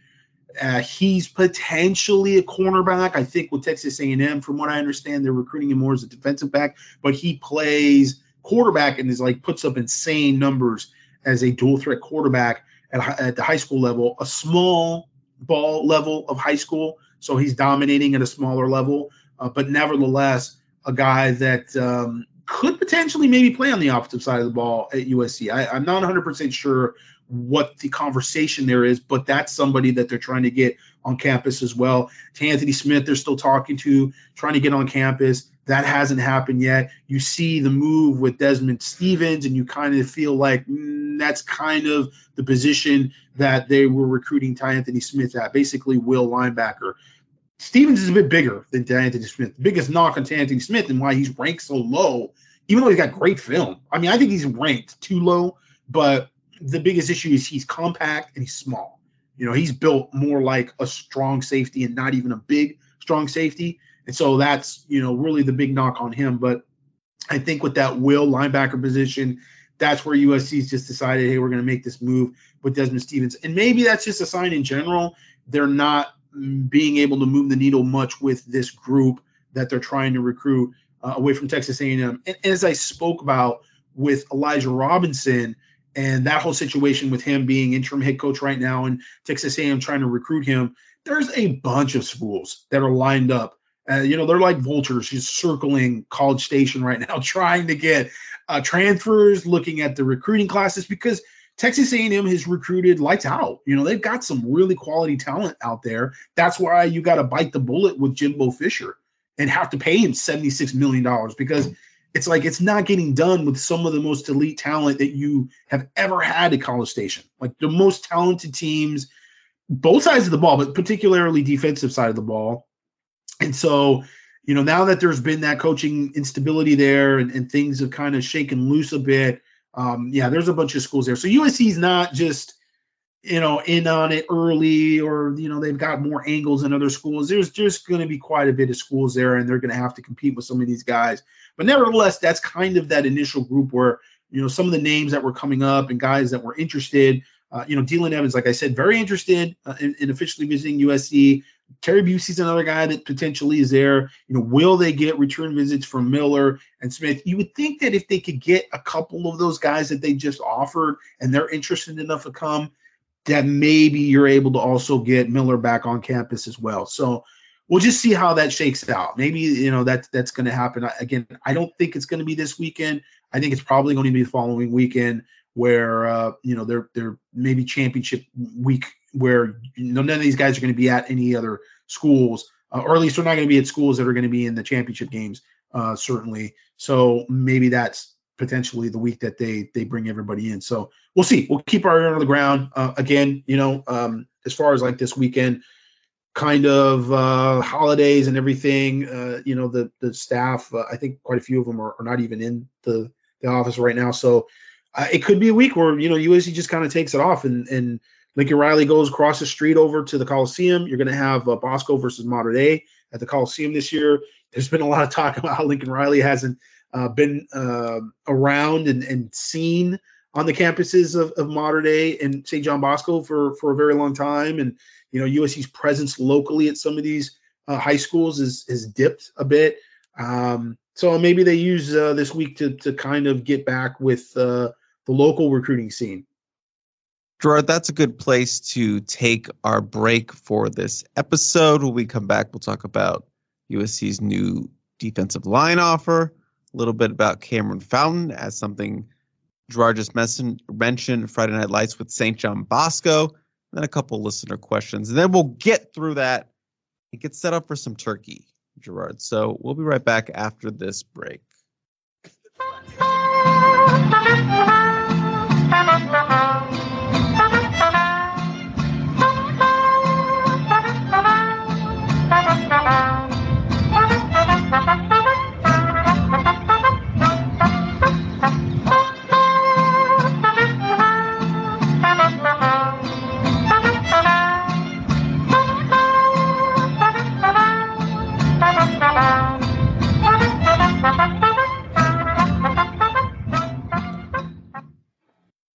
This is Tony Kornheiser's show. I'm Tony. You expected someone else? So, what exactly is the show about? Hmm, I don't know. It's a sports show nominally. Football's over, but we're finally at a point where things matter in college basketball, and baseball season is on deck. Greatest three words in the English language pitchers and catchers. We have some of the best voices come on and explain what matters or what makes an upset, like Ryan does. Nine over eight. No, that's not an upset. No, yeah, it is, Bob. And if you're lucky, I might just tell you about my search for discounted sleep pants or my worries about what my dog just ate. Listen on the Audacy app or wherever you get your podcasts. This is Sandra Herrera from Attacking Third, a podcast part of the CBS Sports Golazo Network dedicated to all things women's soccer. With the NWSL expanding to 14 teams, the 2024 season promises to be bigger and better than ever, and Attacking Third will be along for the ride from start to finish. Before that, though, we'll be all over the CONCACAF W Gold Cup, where the U.S. women's national team is looking to clinch silverware on home soil. We'll also be keeping tabs on the winter transfer window, the Women's Super League, the UEFA Women's Champions League, and elsewhere. Coming to you multiple times a week with game previews, recaps, analysis, breaking news, exclusive interviews, and more. Attacking Third is your one stop shop for the best coverage of the women's game. Download, follow on Apple Podcasts, Spotify, and anywhere podcasts are found. Make sure you subscribe to Attacking Third. I'm Mark Chapman. Welcome to the Planet Premier League podcast. Each week, Cesc Fabregas, Nedum Onuoha, and myself talk all things Premier League. As a player, you don't have time to talk. No. You don't have time to make a plan. You just need to deal with wave after wave after wave. We watched Coach Carter, and he said, "Oh, afterwards, the game's just about doing this for your teammates." And I remember looking around halfway through the film, and half the squad was asleep. Planet Premier League. Listen wherever you get your podcasts. Gerard, how are you doing? I'm doing okay. How are you doing? Still, still emotionally bruised, but the second half of the show, so just try to rock it and close out strong for this episode, Gerard, because a little hungry, and you know it's a it's a low productivity week during Thanksgiving, so just trying to just trying to close out strong. That that's all I'll say right now. So moving on, I did mention that there is a new offer out there in the 2024 class, and that went to Gerard. I'm just gonna have you say the name. You're gonna have me say the name. Well, let's see. Is my phone on here? Because you got to be careful here. Uh, Jade Abasari. Now you could pronounce it Abasiri, but your phone will then ask you, "I'm not sure. What do you mean?" or what have you. So that happened a couple times. Uh, talking about it, but my phone is actually off. I have to turn my phone off just to make sure the Wi-Fi is good and strong and everything. And I've learned that um, sometimes my phone is just a little bit of a hiccup in terms of connection.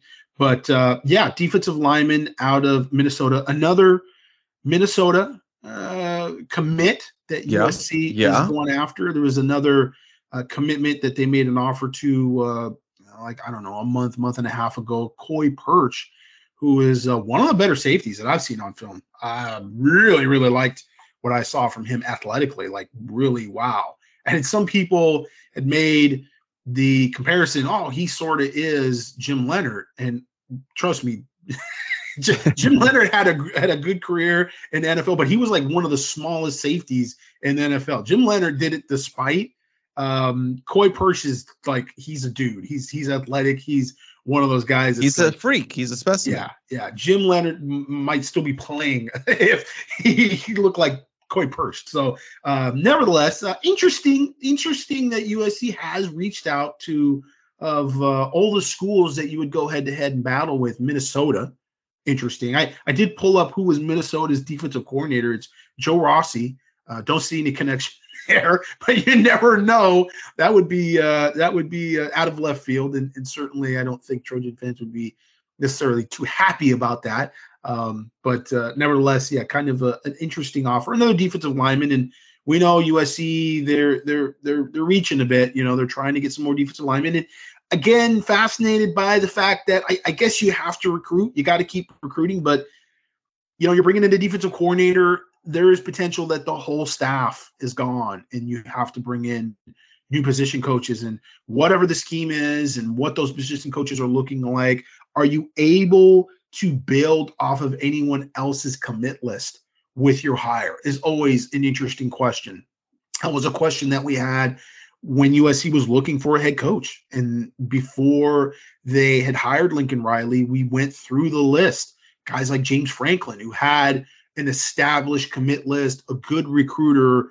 You know, how quickly could you flip and bring some of those commits with you and then, you know, build off of that? So that 2022 uh, commit list was bolstered a little bit by the hiring. And, you know, Lincoln Riley was one of the top names that you could possibly bring in that had a solid list of commits and some guys even from California. Now you did poach some of those players. Raleek Brown was one, and then you got some of those guys from the 2023 class that came over, but certainly wasn't like they got a bunch of guys from the Oklahoma commit list for 2022 and were able to just, you know, bring them over to USC. I don't even know if Lincoln Riley made that push to grab a bunch of guys from Oklahoma. I think, you know, with Raleek Brown, he was already looking at USC. And if USC would have had uh, a head coach that was more successful, he probably would have been committed to USC over Oklahoma to begin with. He took a bunch of unofficial visits to USC, etc. It was really just at the end, keeping Donte Williams around, that helped with Domani Jackson. Uh, you were able to pick up a couple guys here and there, but you know, it ended up being just a seven-man class. So you do look at that with the defensive coordinator position potentially, but I think there's only, you know, maybe a couple names out there where you'd go, yeah, that would actually make an impact uh, immediately in the commit class as it stands. He's listed at six foot five, 290 pounds, number 609 overall in the 24 7 sports composite, the number 100 and the number 102 defensive lineman and the 24 7 sports rankings. And Gerard, I don't know if you watched some of his tape. I did, posted his uh, season highlights uh, from two weeks ago. He looks legit size, six foot five, 290, plays uh, nose tackle, plays on the edge. They play in a 3 4 scheme, it looks like, for, for uh, Prior Lake High School. So uh, I like this film. I like this film. You know, he's still kind of raw in terms of some aspects, but there's a hope that he could maybe make a bigger jump in his development this year. Uh, I'm not really sure of his background, but just from reading some interviews, it seemed like you know he kind of recently kind of picked up football and was still like learning the sport. But six foot five, two ninety, that's uh that's really good size, obviously. And this is a guy who is pegged to be in the Big Ten. Maybe maybe want to play in the Big Ten a little uh a little towards the West Coast. So we'll see what's going on there. I'm sure Allen Trieu, who does a, a really good job covering the the Midwest in that section, will have an update for us with uh, this new defensive line prospect, Gerard. And from there, we can jump into a current defensive lineman, edge prospect that is uh, currently committed to USC. That is Atlanta, Georgia, four star rush end. Kameryn Fountain, who is the most maybe interesting commit right now just because there's, you know, smoke about a possible flip or decommitment. But on the other side of that coin, his mom is 10 toes down for USC, Gerard. It's like everything she posts. Shout out Casey Crawford.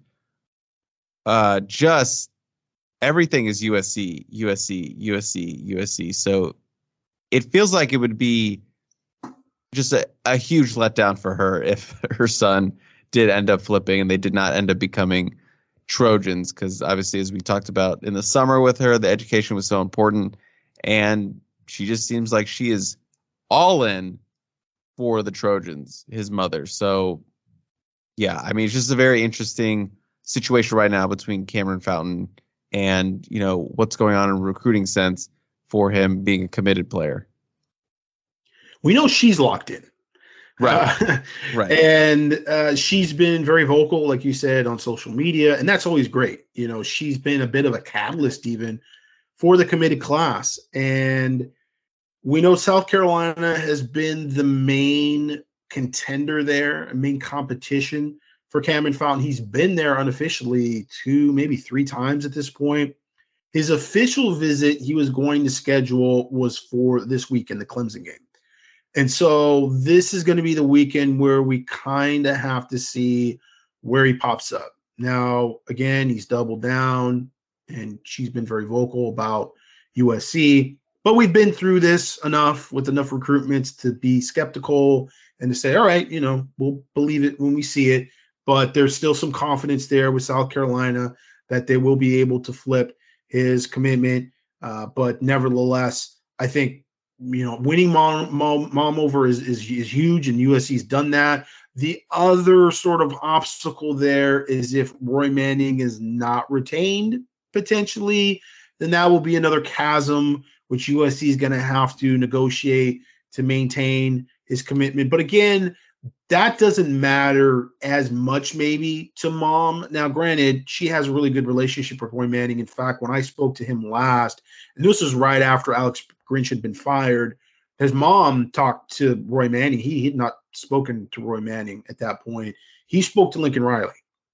So, you know, mom doesn't have a good relationship with with Roy Manning. We'll see what happens with Roy Manning, and we'll see what happens on the defensive side of the ball. I think with Kameryn Fountain, you know, the sales job in terms of where they want to use him position wise and the blueprint that they had for him was rush end. So we'll see if that uh, continues to be the the thought process uh, from USC. Again, if, if Roy Manning is there, and then maybe potentially, you know, you have a similar type of defense. But if you want to change your defense and you're running something more along the lines of a two gap and a three four, uh, which is what Jim Leonhard would be running. Which at Wisconsin, if you're just not understanding, because you know all these defenses look multiple. All these defenses look like they've got three down linemen, and then they've got an outside rush end that's in the two point stance, and he's sort of you know, in that seven technique and kind of floating around. They all kind of look the same.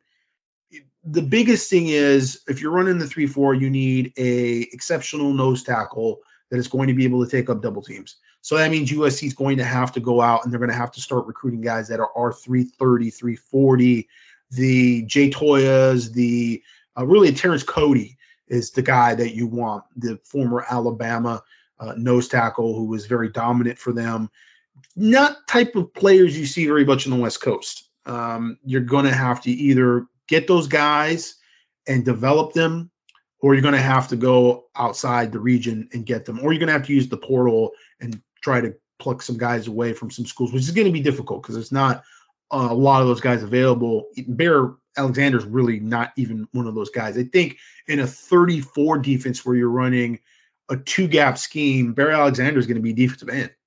6'3, 300. You're going to really want to have three guys at the line of scrimmage.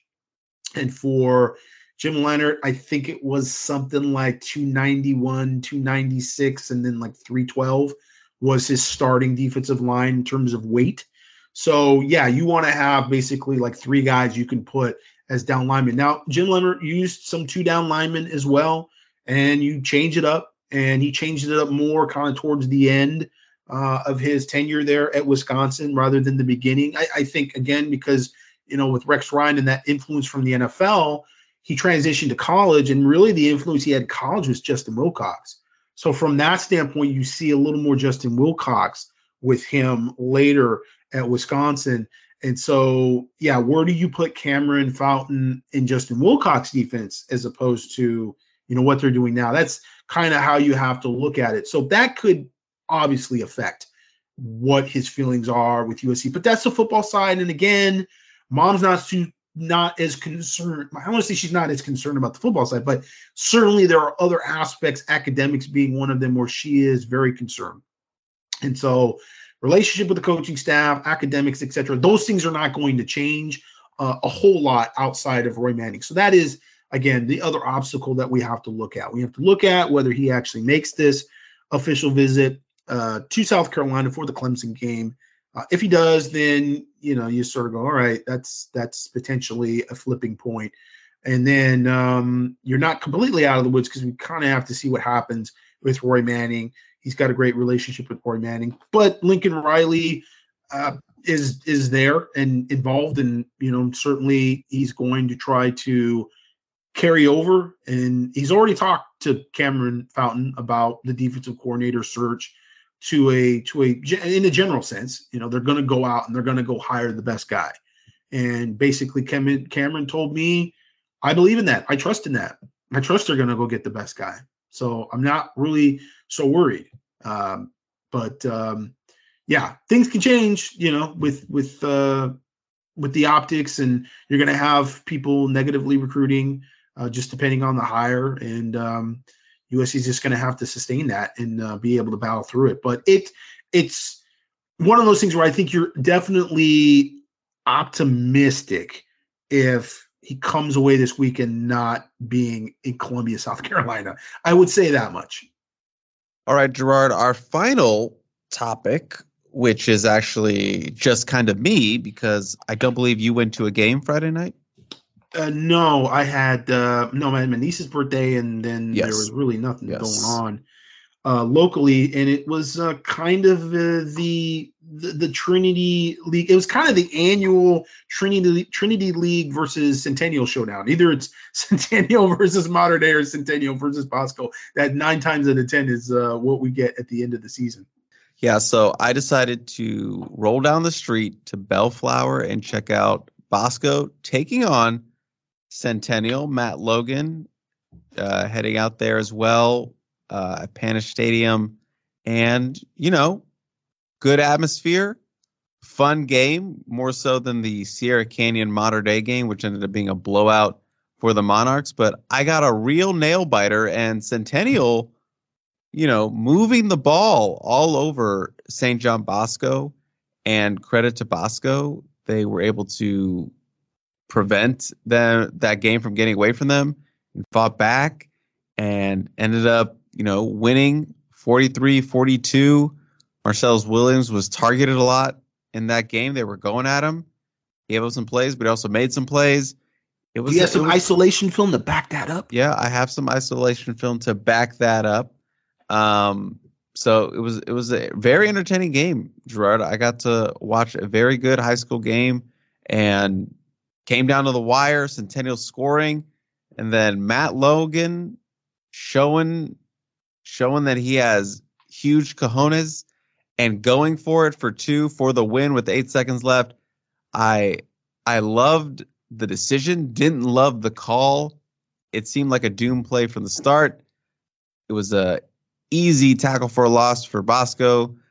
But then Centennial gets the onside kick recovery and a, and a really good onside kick. So they get two plays out of that. One is bad at the line, and then another one is a sack that controversial. They say they blew the, the whistle too early on the sack, but I don't I don't know. You can go back and watch it. It looked like they had him pretty wrapped up.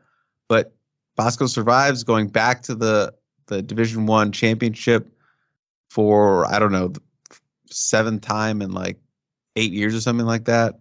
Uh, but Bosco moving on, fun game all around, Gerard yeah, we uh, watched Centennial play against Mater Dei earlier in the season, and uh, you know, honestly, out of the gates, this didn't look like one of the better Centennial teams. But you just you can't count out Matt Logan in that system because it's just so dang good and consistent. They are kind of like the Oregon of high school football, and so they played Mater Dei really, really well and um, I think Mater Dei is probably more happy and excited to play Bosco again. One because it's a revenge game, but two, yeah, you know, just Centennial's hard to prepare for, and they got to kind of prepare because they played them early in the season. In fact, I think that was the first game of the season for both teams.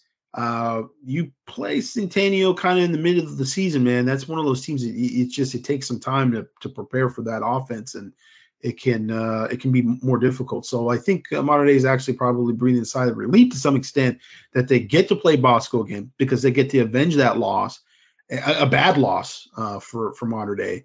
And um, at the same time, I think they kind of technically match up, even though they lost to them. I think they kind of match up a little better with Bosco. So they'll be very well aware of Bosco. Again, this isn't even really one of Bosco's better teams. No. Um, and maybe that was part of why they kind of fell asleep. It it really comes down to Mater Dei's offense. Mater Dei's offense has been very kind of meh. You know, Elijah Brown is is, is a good uh, quarterback, manager, game manager, but he's not super elite in terms of arm strength or accuracy or, or mobility or any of those things. You know, he's a smart. Sounds like you just. It sounds like you just named every characteristic of a quarterback. I named every characteristic. Like he, he's he can't do anything. Not, he can't throw the deep ball. He's not accurate. He can't run. no, no, no. He's not elite in those in those senses. I mean, he can throw the ball uh, decently. I know you were doing a long list, and it sounded like you decently accurate. Ball placement is eh, sometimes below average, but I mean, just in general, like nothing pops out at you. And that was always the question about him as a recruit for USC in the 2024 class if USC was going to take a quarterback, which they offered Elijah Brown and they recruited Elijah Brown sort of off and on, it seemed.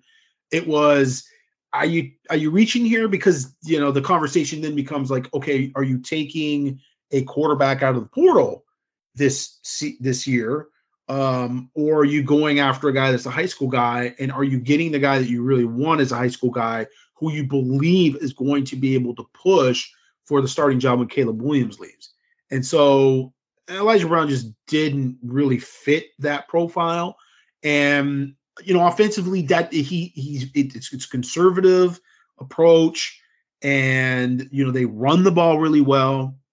Now Jordon Davison has been hurt uh, the past few weeks and and had a, a decent injury there, which you know he said he was going to be back for the playoffs, but you know it was like okay I don't know if you're gonna be back for the playoffs, and so I I don't know I don't think he played last weekend either. Uh, JP covered that game against Sierra Canyon. And, Davison did uh, play this past week. He did play this past week. Okay, I didn't. I didn't read. Palmer. On, Palmer was out. Or Frazier. Palmer. Sorry, Frazier. State oh, Frazier. I was like, yeah, you Nate Palmer confused with Nate Frazier. There you go, buddy. Um, but uh, nevertheless, um, yeah, they, have had some injuries with the run game. But I, I, I mean, again, it's it's like they're they're very in a way they kind of remind me of Alabama, um, but maybe better at the quarterback position in terms of being able to be a little more balanced. Alabama right now is is you know this is one of Nick Saban's better coaching jobs I think this year uh, because they're just not great at quarterback and they're very one dimensional and it took that offensive line a while even though it's incredibly talented like their offensive line oh my god I mean talk about like almost the antithesis of what you've seen at USC, recruiting elite offensive tackles and interior guys for the past four or five years. And they've got a really good offensive line with a lot of talent on it, but it just wasn't producing very well early in the season. And Dei is similar. I mean, Mater Dei is just like better offensive line on paper than anybody in the country, let alone in Southern California. And you've got two elite running backs back there, a high four star junior and a guy that's a high four star senior committed to, to Georgia. They're not great uh, at the receiver position. They don't have like the big playmaker guy. They've got some younger guys that are good looking players. Um, but you know, they there's some this is some some comparison there. When I think about them, their strength is their defense. I mean, that is where they are. They've got a tremendous back seven. They've got a good defensive line. Granted, I think Aydin Breland has been a bit question mark in terms of his production as opposed to his uh, ranking as a recruit. But nevertheless, I mean, it's just like, wow. And I, I think defense wins championships. So, I mean, if I'm going on record is like, who do you think is going to win? Because I know that's the next question you're going to ask because you love to put people on the spot with questions like that, Christopher Trevino. I, I ain't doing Christopher I, N. Trevino. I, I, ain't doing no such thing. As opposed I'm doing to no Christian such thing. Trevino, it's Christopher N. His evil twin. Um, I, I'd say I would pick uh, Mater Dei. I think Mater Dei wins that game. I think they're prepared for this game. They're, they'll be up for it, and the defense is going to be they're going to be money. So this is going to be a real difficult game for Bosco to win. I think. I think it's going to be it's going to be a war and they're two good teams, but I, I would I would pick Mater Dei to win. I think the what's, biggest. What's the cover? what's the if, uh, if, Ryan was here, we would we would have right. a point spread that we have to. I'm sure there's a cover somewhere. I'm sure there's a bookie who's taking high school bets on this game. I don't know what the. I have no idea. I covered it, easy with this last weekend because I was picking UCLA to win. I uh, I think what's most painful for USC fans is seeing all the players that are never going to play. Well, play for USC in the Coliseum, playing yeah. in this game in the Coliseum because, as you mentioned earlier, this will be right across the street. Play in the Coliseum. They played in the Rose Bowl last year, and it will be in the Coliseum this year. I did want to shout out one player on Bosco who I was not familiar with, Max Amasio. I don't know if you know that name. Uh, he is a 2025 defensive lineman. He's listed at 5'10, but boy, he's probably like five seven, five eight, 255 pounds. He's like their starting nose tackle, but he swings out to edge. I just want to say if this kid was six foot two or even six foot one, I think he he'd be like a top 100 prospect. He is so quick and he just makes plays and plays and plays. He was in the backfield like every time there was a big play He was so active, always around the ball. Obviously, he's five foot eight, like 255 pounds, but he was just able to keep making plays. I know he was a big uh, playmaker in their their win over Mater Dei in that offensive line. So again, I think his only interest right now is Nevada. He's obviously very undersized, but man, if he w- he were bigger, he would be a guy a lot of Power Five schools would be on. So I just wanted to give him shout out because he was all over the field making plays on on uh, Friday when I went out to see them. And Gerard, that is going to be the end of our show. But as you know, we always do some listener questions. Just a reminder if you want to send us a question, you can email us at podcast at uscfootball.com. Just make sure you put recruiting, the composite, 10K, and hurricane, whatever, just so it'll go to my inbox. We have two, Gerard. We had three. One was about Desman Stephens. That's why I bumped it up to the cold open. So we got two. Are you ready to knock these out so we can get out of here? Let's do it. Let's do it. Hi. This comes from Paul in Vegas. Hi. Curious to know how much coaching staffs communicate with each other. For example, in the portal, would a staff talk to another staff about a transfer that wanted to go to a new school? Thanks, Paul in Vegas. I believe Lincoln Riley has alluded to them sort of talking to people about the kid, and I assume he was referring to another staff. But the but staff I, of the school that he's leaving. Yes. Uh, potentially, potentially. Um, you know, I, I, think every situation is different. You're not calling up the Pitt staff to ask them about Jordan. Well, well, obviously because you tampered. So why would you call them? Well, you said that, not me. Um, but yeah, in certain situations, like that staff doesn't want anything to do with your coaching staff, and they're probably MFing you under their breath. So you don't really get much from that. There may be other instances where it's a smaller school.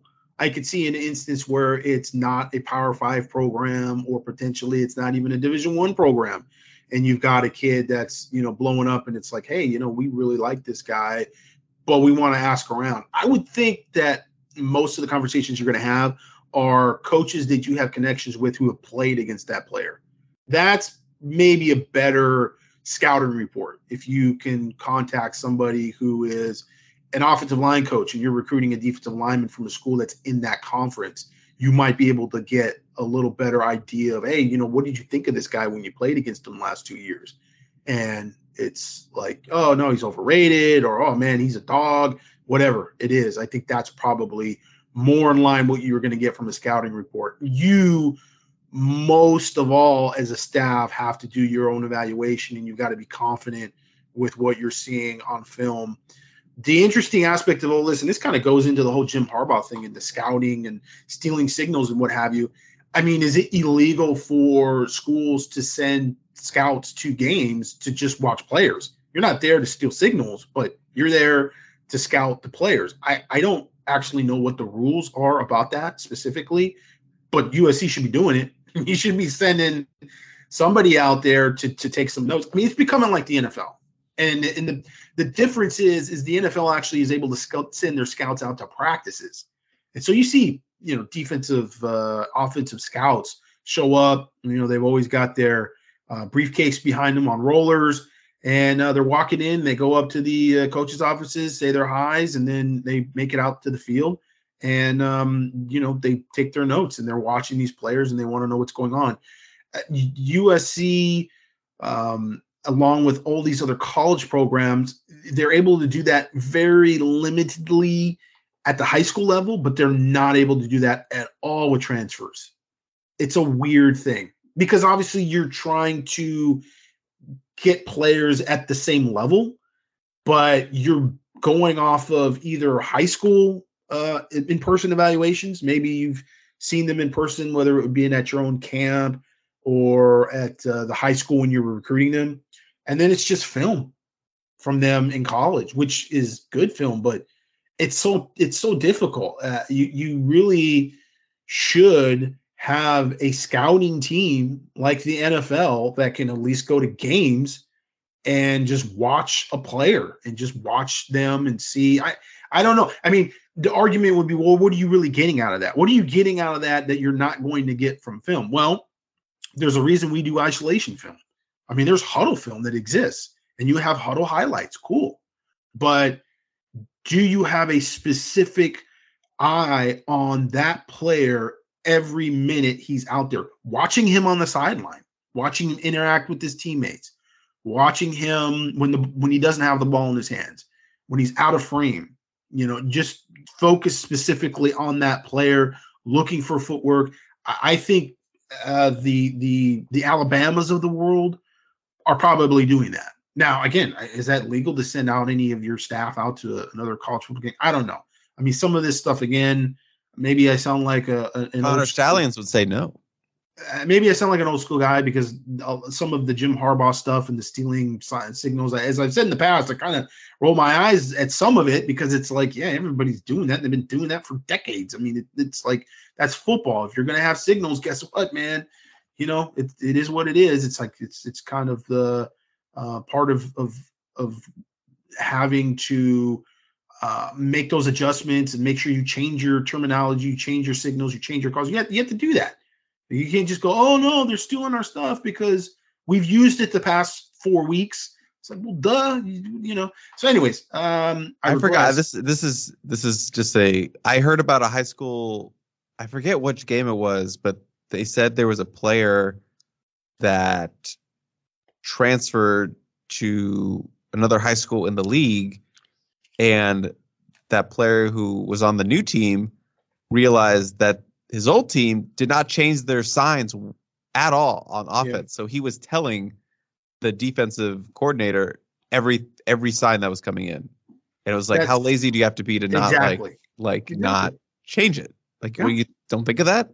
Yeah, that's not the the new team's fault. That's your fault. And so there's there's some of that that goes in with it. I know it's more complicated than that, but nevertheless, when it comes to scouting and evaluation just away from anything going on with calls or anything going on with the actual football game outside of evaluating a specific player and just eyeballing them and, and what have you. I think one of the most important things, and I've said this before, is injuries. You you gotta do your homework with injuries. You gotta vet injuries because yeah, USC's been stung by that a bit. And it's like, oh, this guy from Alabama, oh my gosh, Alabama, he must be amazing football player.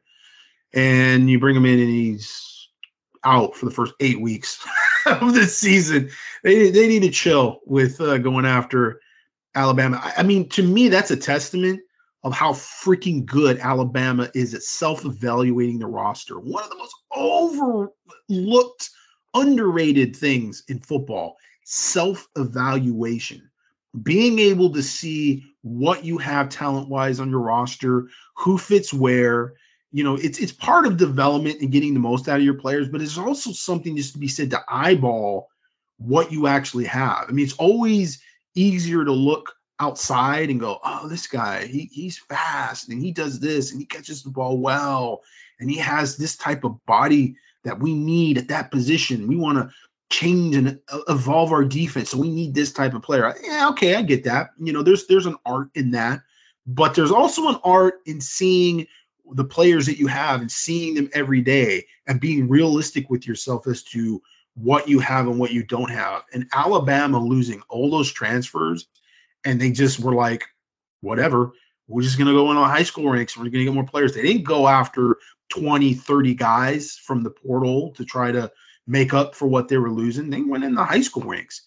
And those guys that have left, the vast majority of them have done nada por nada. So that to me tells me that, you know, Nick Saban and that staff and his staffs, they know what they have. And that's one of the main reasons I think they've been as good as they have for as long as they have. It's self evaluation and knowing the talent level and the capabilities of the players that you have on the roster. Our final question comes from Aaron. When do you think the next DC should be hired by? I know that for head coaches Monday like night. Monday night. Oh.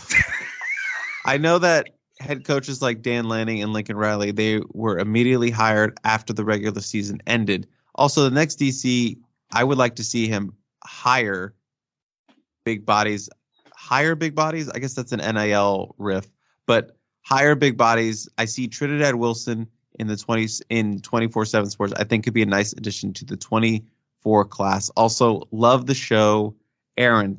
Thank you so much, Aaron. I think we talked about it last week. I think we said it has to be done by December 1st, Gerard, in terms of a DC hire, no later.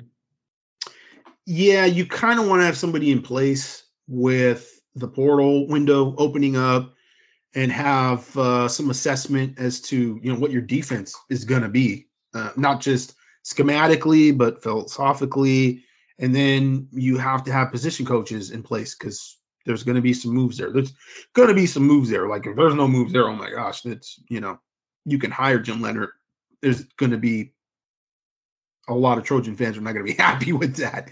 Uh, certainly, this is an instance where, again, you know, wouldn't necessarily be able to pound the table for any one position coach. And uh, the UCLA game did nothing to change that. So I would, yeah, I would say absolutely. I, I mean, the sense that I got over the weekend is USC wanted to get this done quick. And but again, if Jim Leonhard's your number one guy and you really like Jim Leonhard, and there's a big gap between Jim Leonhard and the next guy, and you've got that much money to spend, and we're talking, you know, two million plus, then you maybe have to take a step back and wait and say, well, okay, is Dave Aranda going to be available? Is there someone else that we want that's going to be available? I mean, can you wait on Schumann at Georgia? Can you wait for somebody from the NFL? Can you wait on somebody who's in the playoffs? That seems like a bit of a stretch. And that's part of the problem right now with the way everything has been organized and scheduled by the NCAA with the portal windows and the early signing period and everything. It's it's it's like impossible anymore to really you, you're almost sacrificing the whole end of the year when you make any kind of coaching change. It's it's maybe they see it as a bit of parity. You know, I don't know. I, mean, it, it, it wouldn't seem like it's parity. I mean, you got Nick Saban there, and there's very little coaching turnover for for some of those teams at the top. There, there wouldn't be a lot of parity, but nevertheless, it's just one of those things that you are. I mean, look at USC in the 2022 recruiting class. Now they got a bunch of transfers, but the high school recruiting class, I mean, they got nothing out of that. They got Raleek Brown. They held on to Domani Jackson, who had already been committed, and then he decommitted, and they got him back. So I don't really see that as like an addition. They were able to get CJ Williams, and that was it. That that's that's what they got more. You know, that was the addition of Lincoln Riley. Now, if you had the signing period in February, like back in the day, I mean, I think that 2022 recruiting class looks much, much different, much different.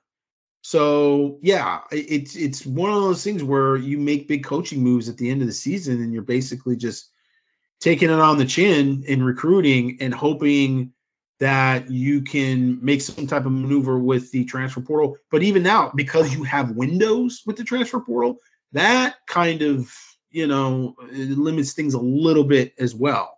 So we have to see how that goes um, in terms of a new staff kind of hitting the ground running and trying to make the most of uh, whatever connections they have and you know whatever um, overlap there's that there's there that of guys that maybe they are recruiting if they're coming from another school that USC's been recruiting and you're able to maximize that. There's just not a lot of time to do it.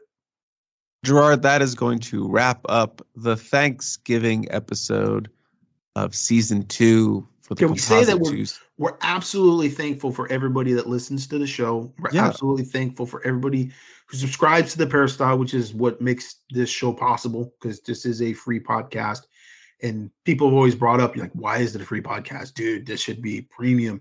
We really don't have a way to put it behind a premium wall per se that's been you know the biggest issue so we do absolutely appreciate everybody who subscribes because again that's why we're here we wouldn't have jobs if we mm-hmm. didn't have uh, the peristyle so absolutely thankful to everybody and uh, the community that we have, uh, even through the lows, uh, through this season, and the crazy amount of moderation. This has been one of the more divisive seasons in USC football history, which is saying something considering the Clay Helton era.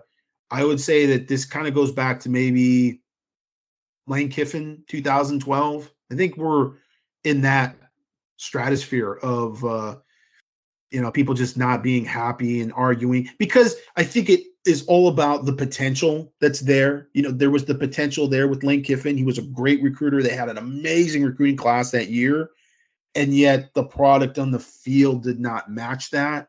And so you have those that are calling it for the product in the field. Then you have those that are diehard fans that just they want to be optimistic and they want to believe this is going to change. There's something here to hold on to. But the Clay Helton era, there really wasn't a lot to hold on to. I think that there was more of a majority of fans, even out of the gates, despite the 2016 season, felt like Clay Helton wasn't going to be the answer. So everybody kind of came to that conclusion pretty quickly after 2017.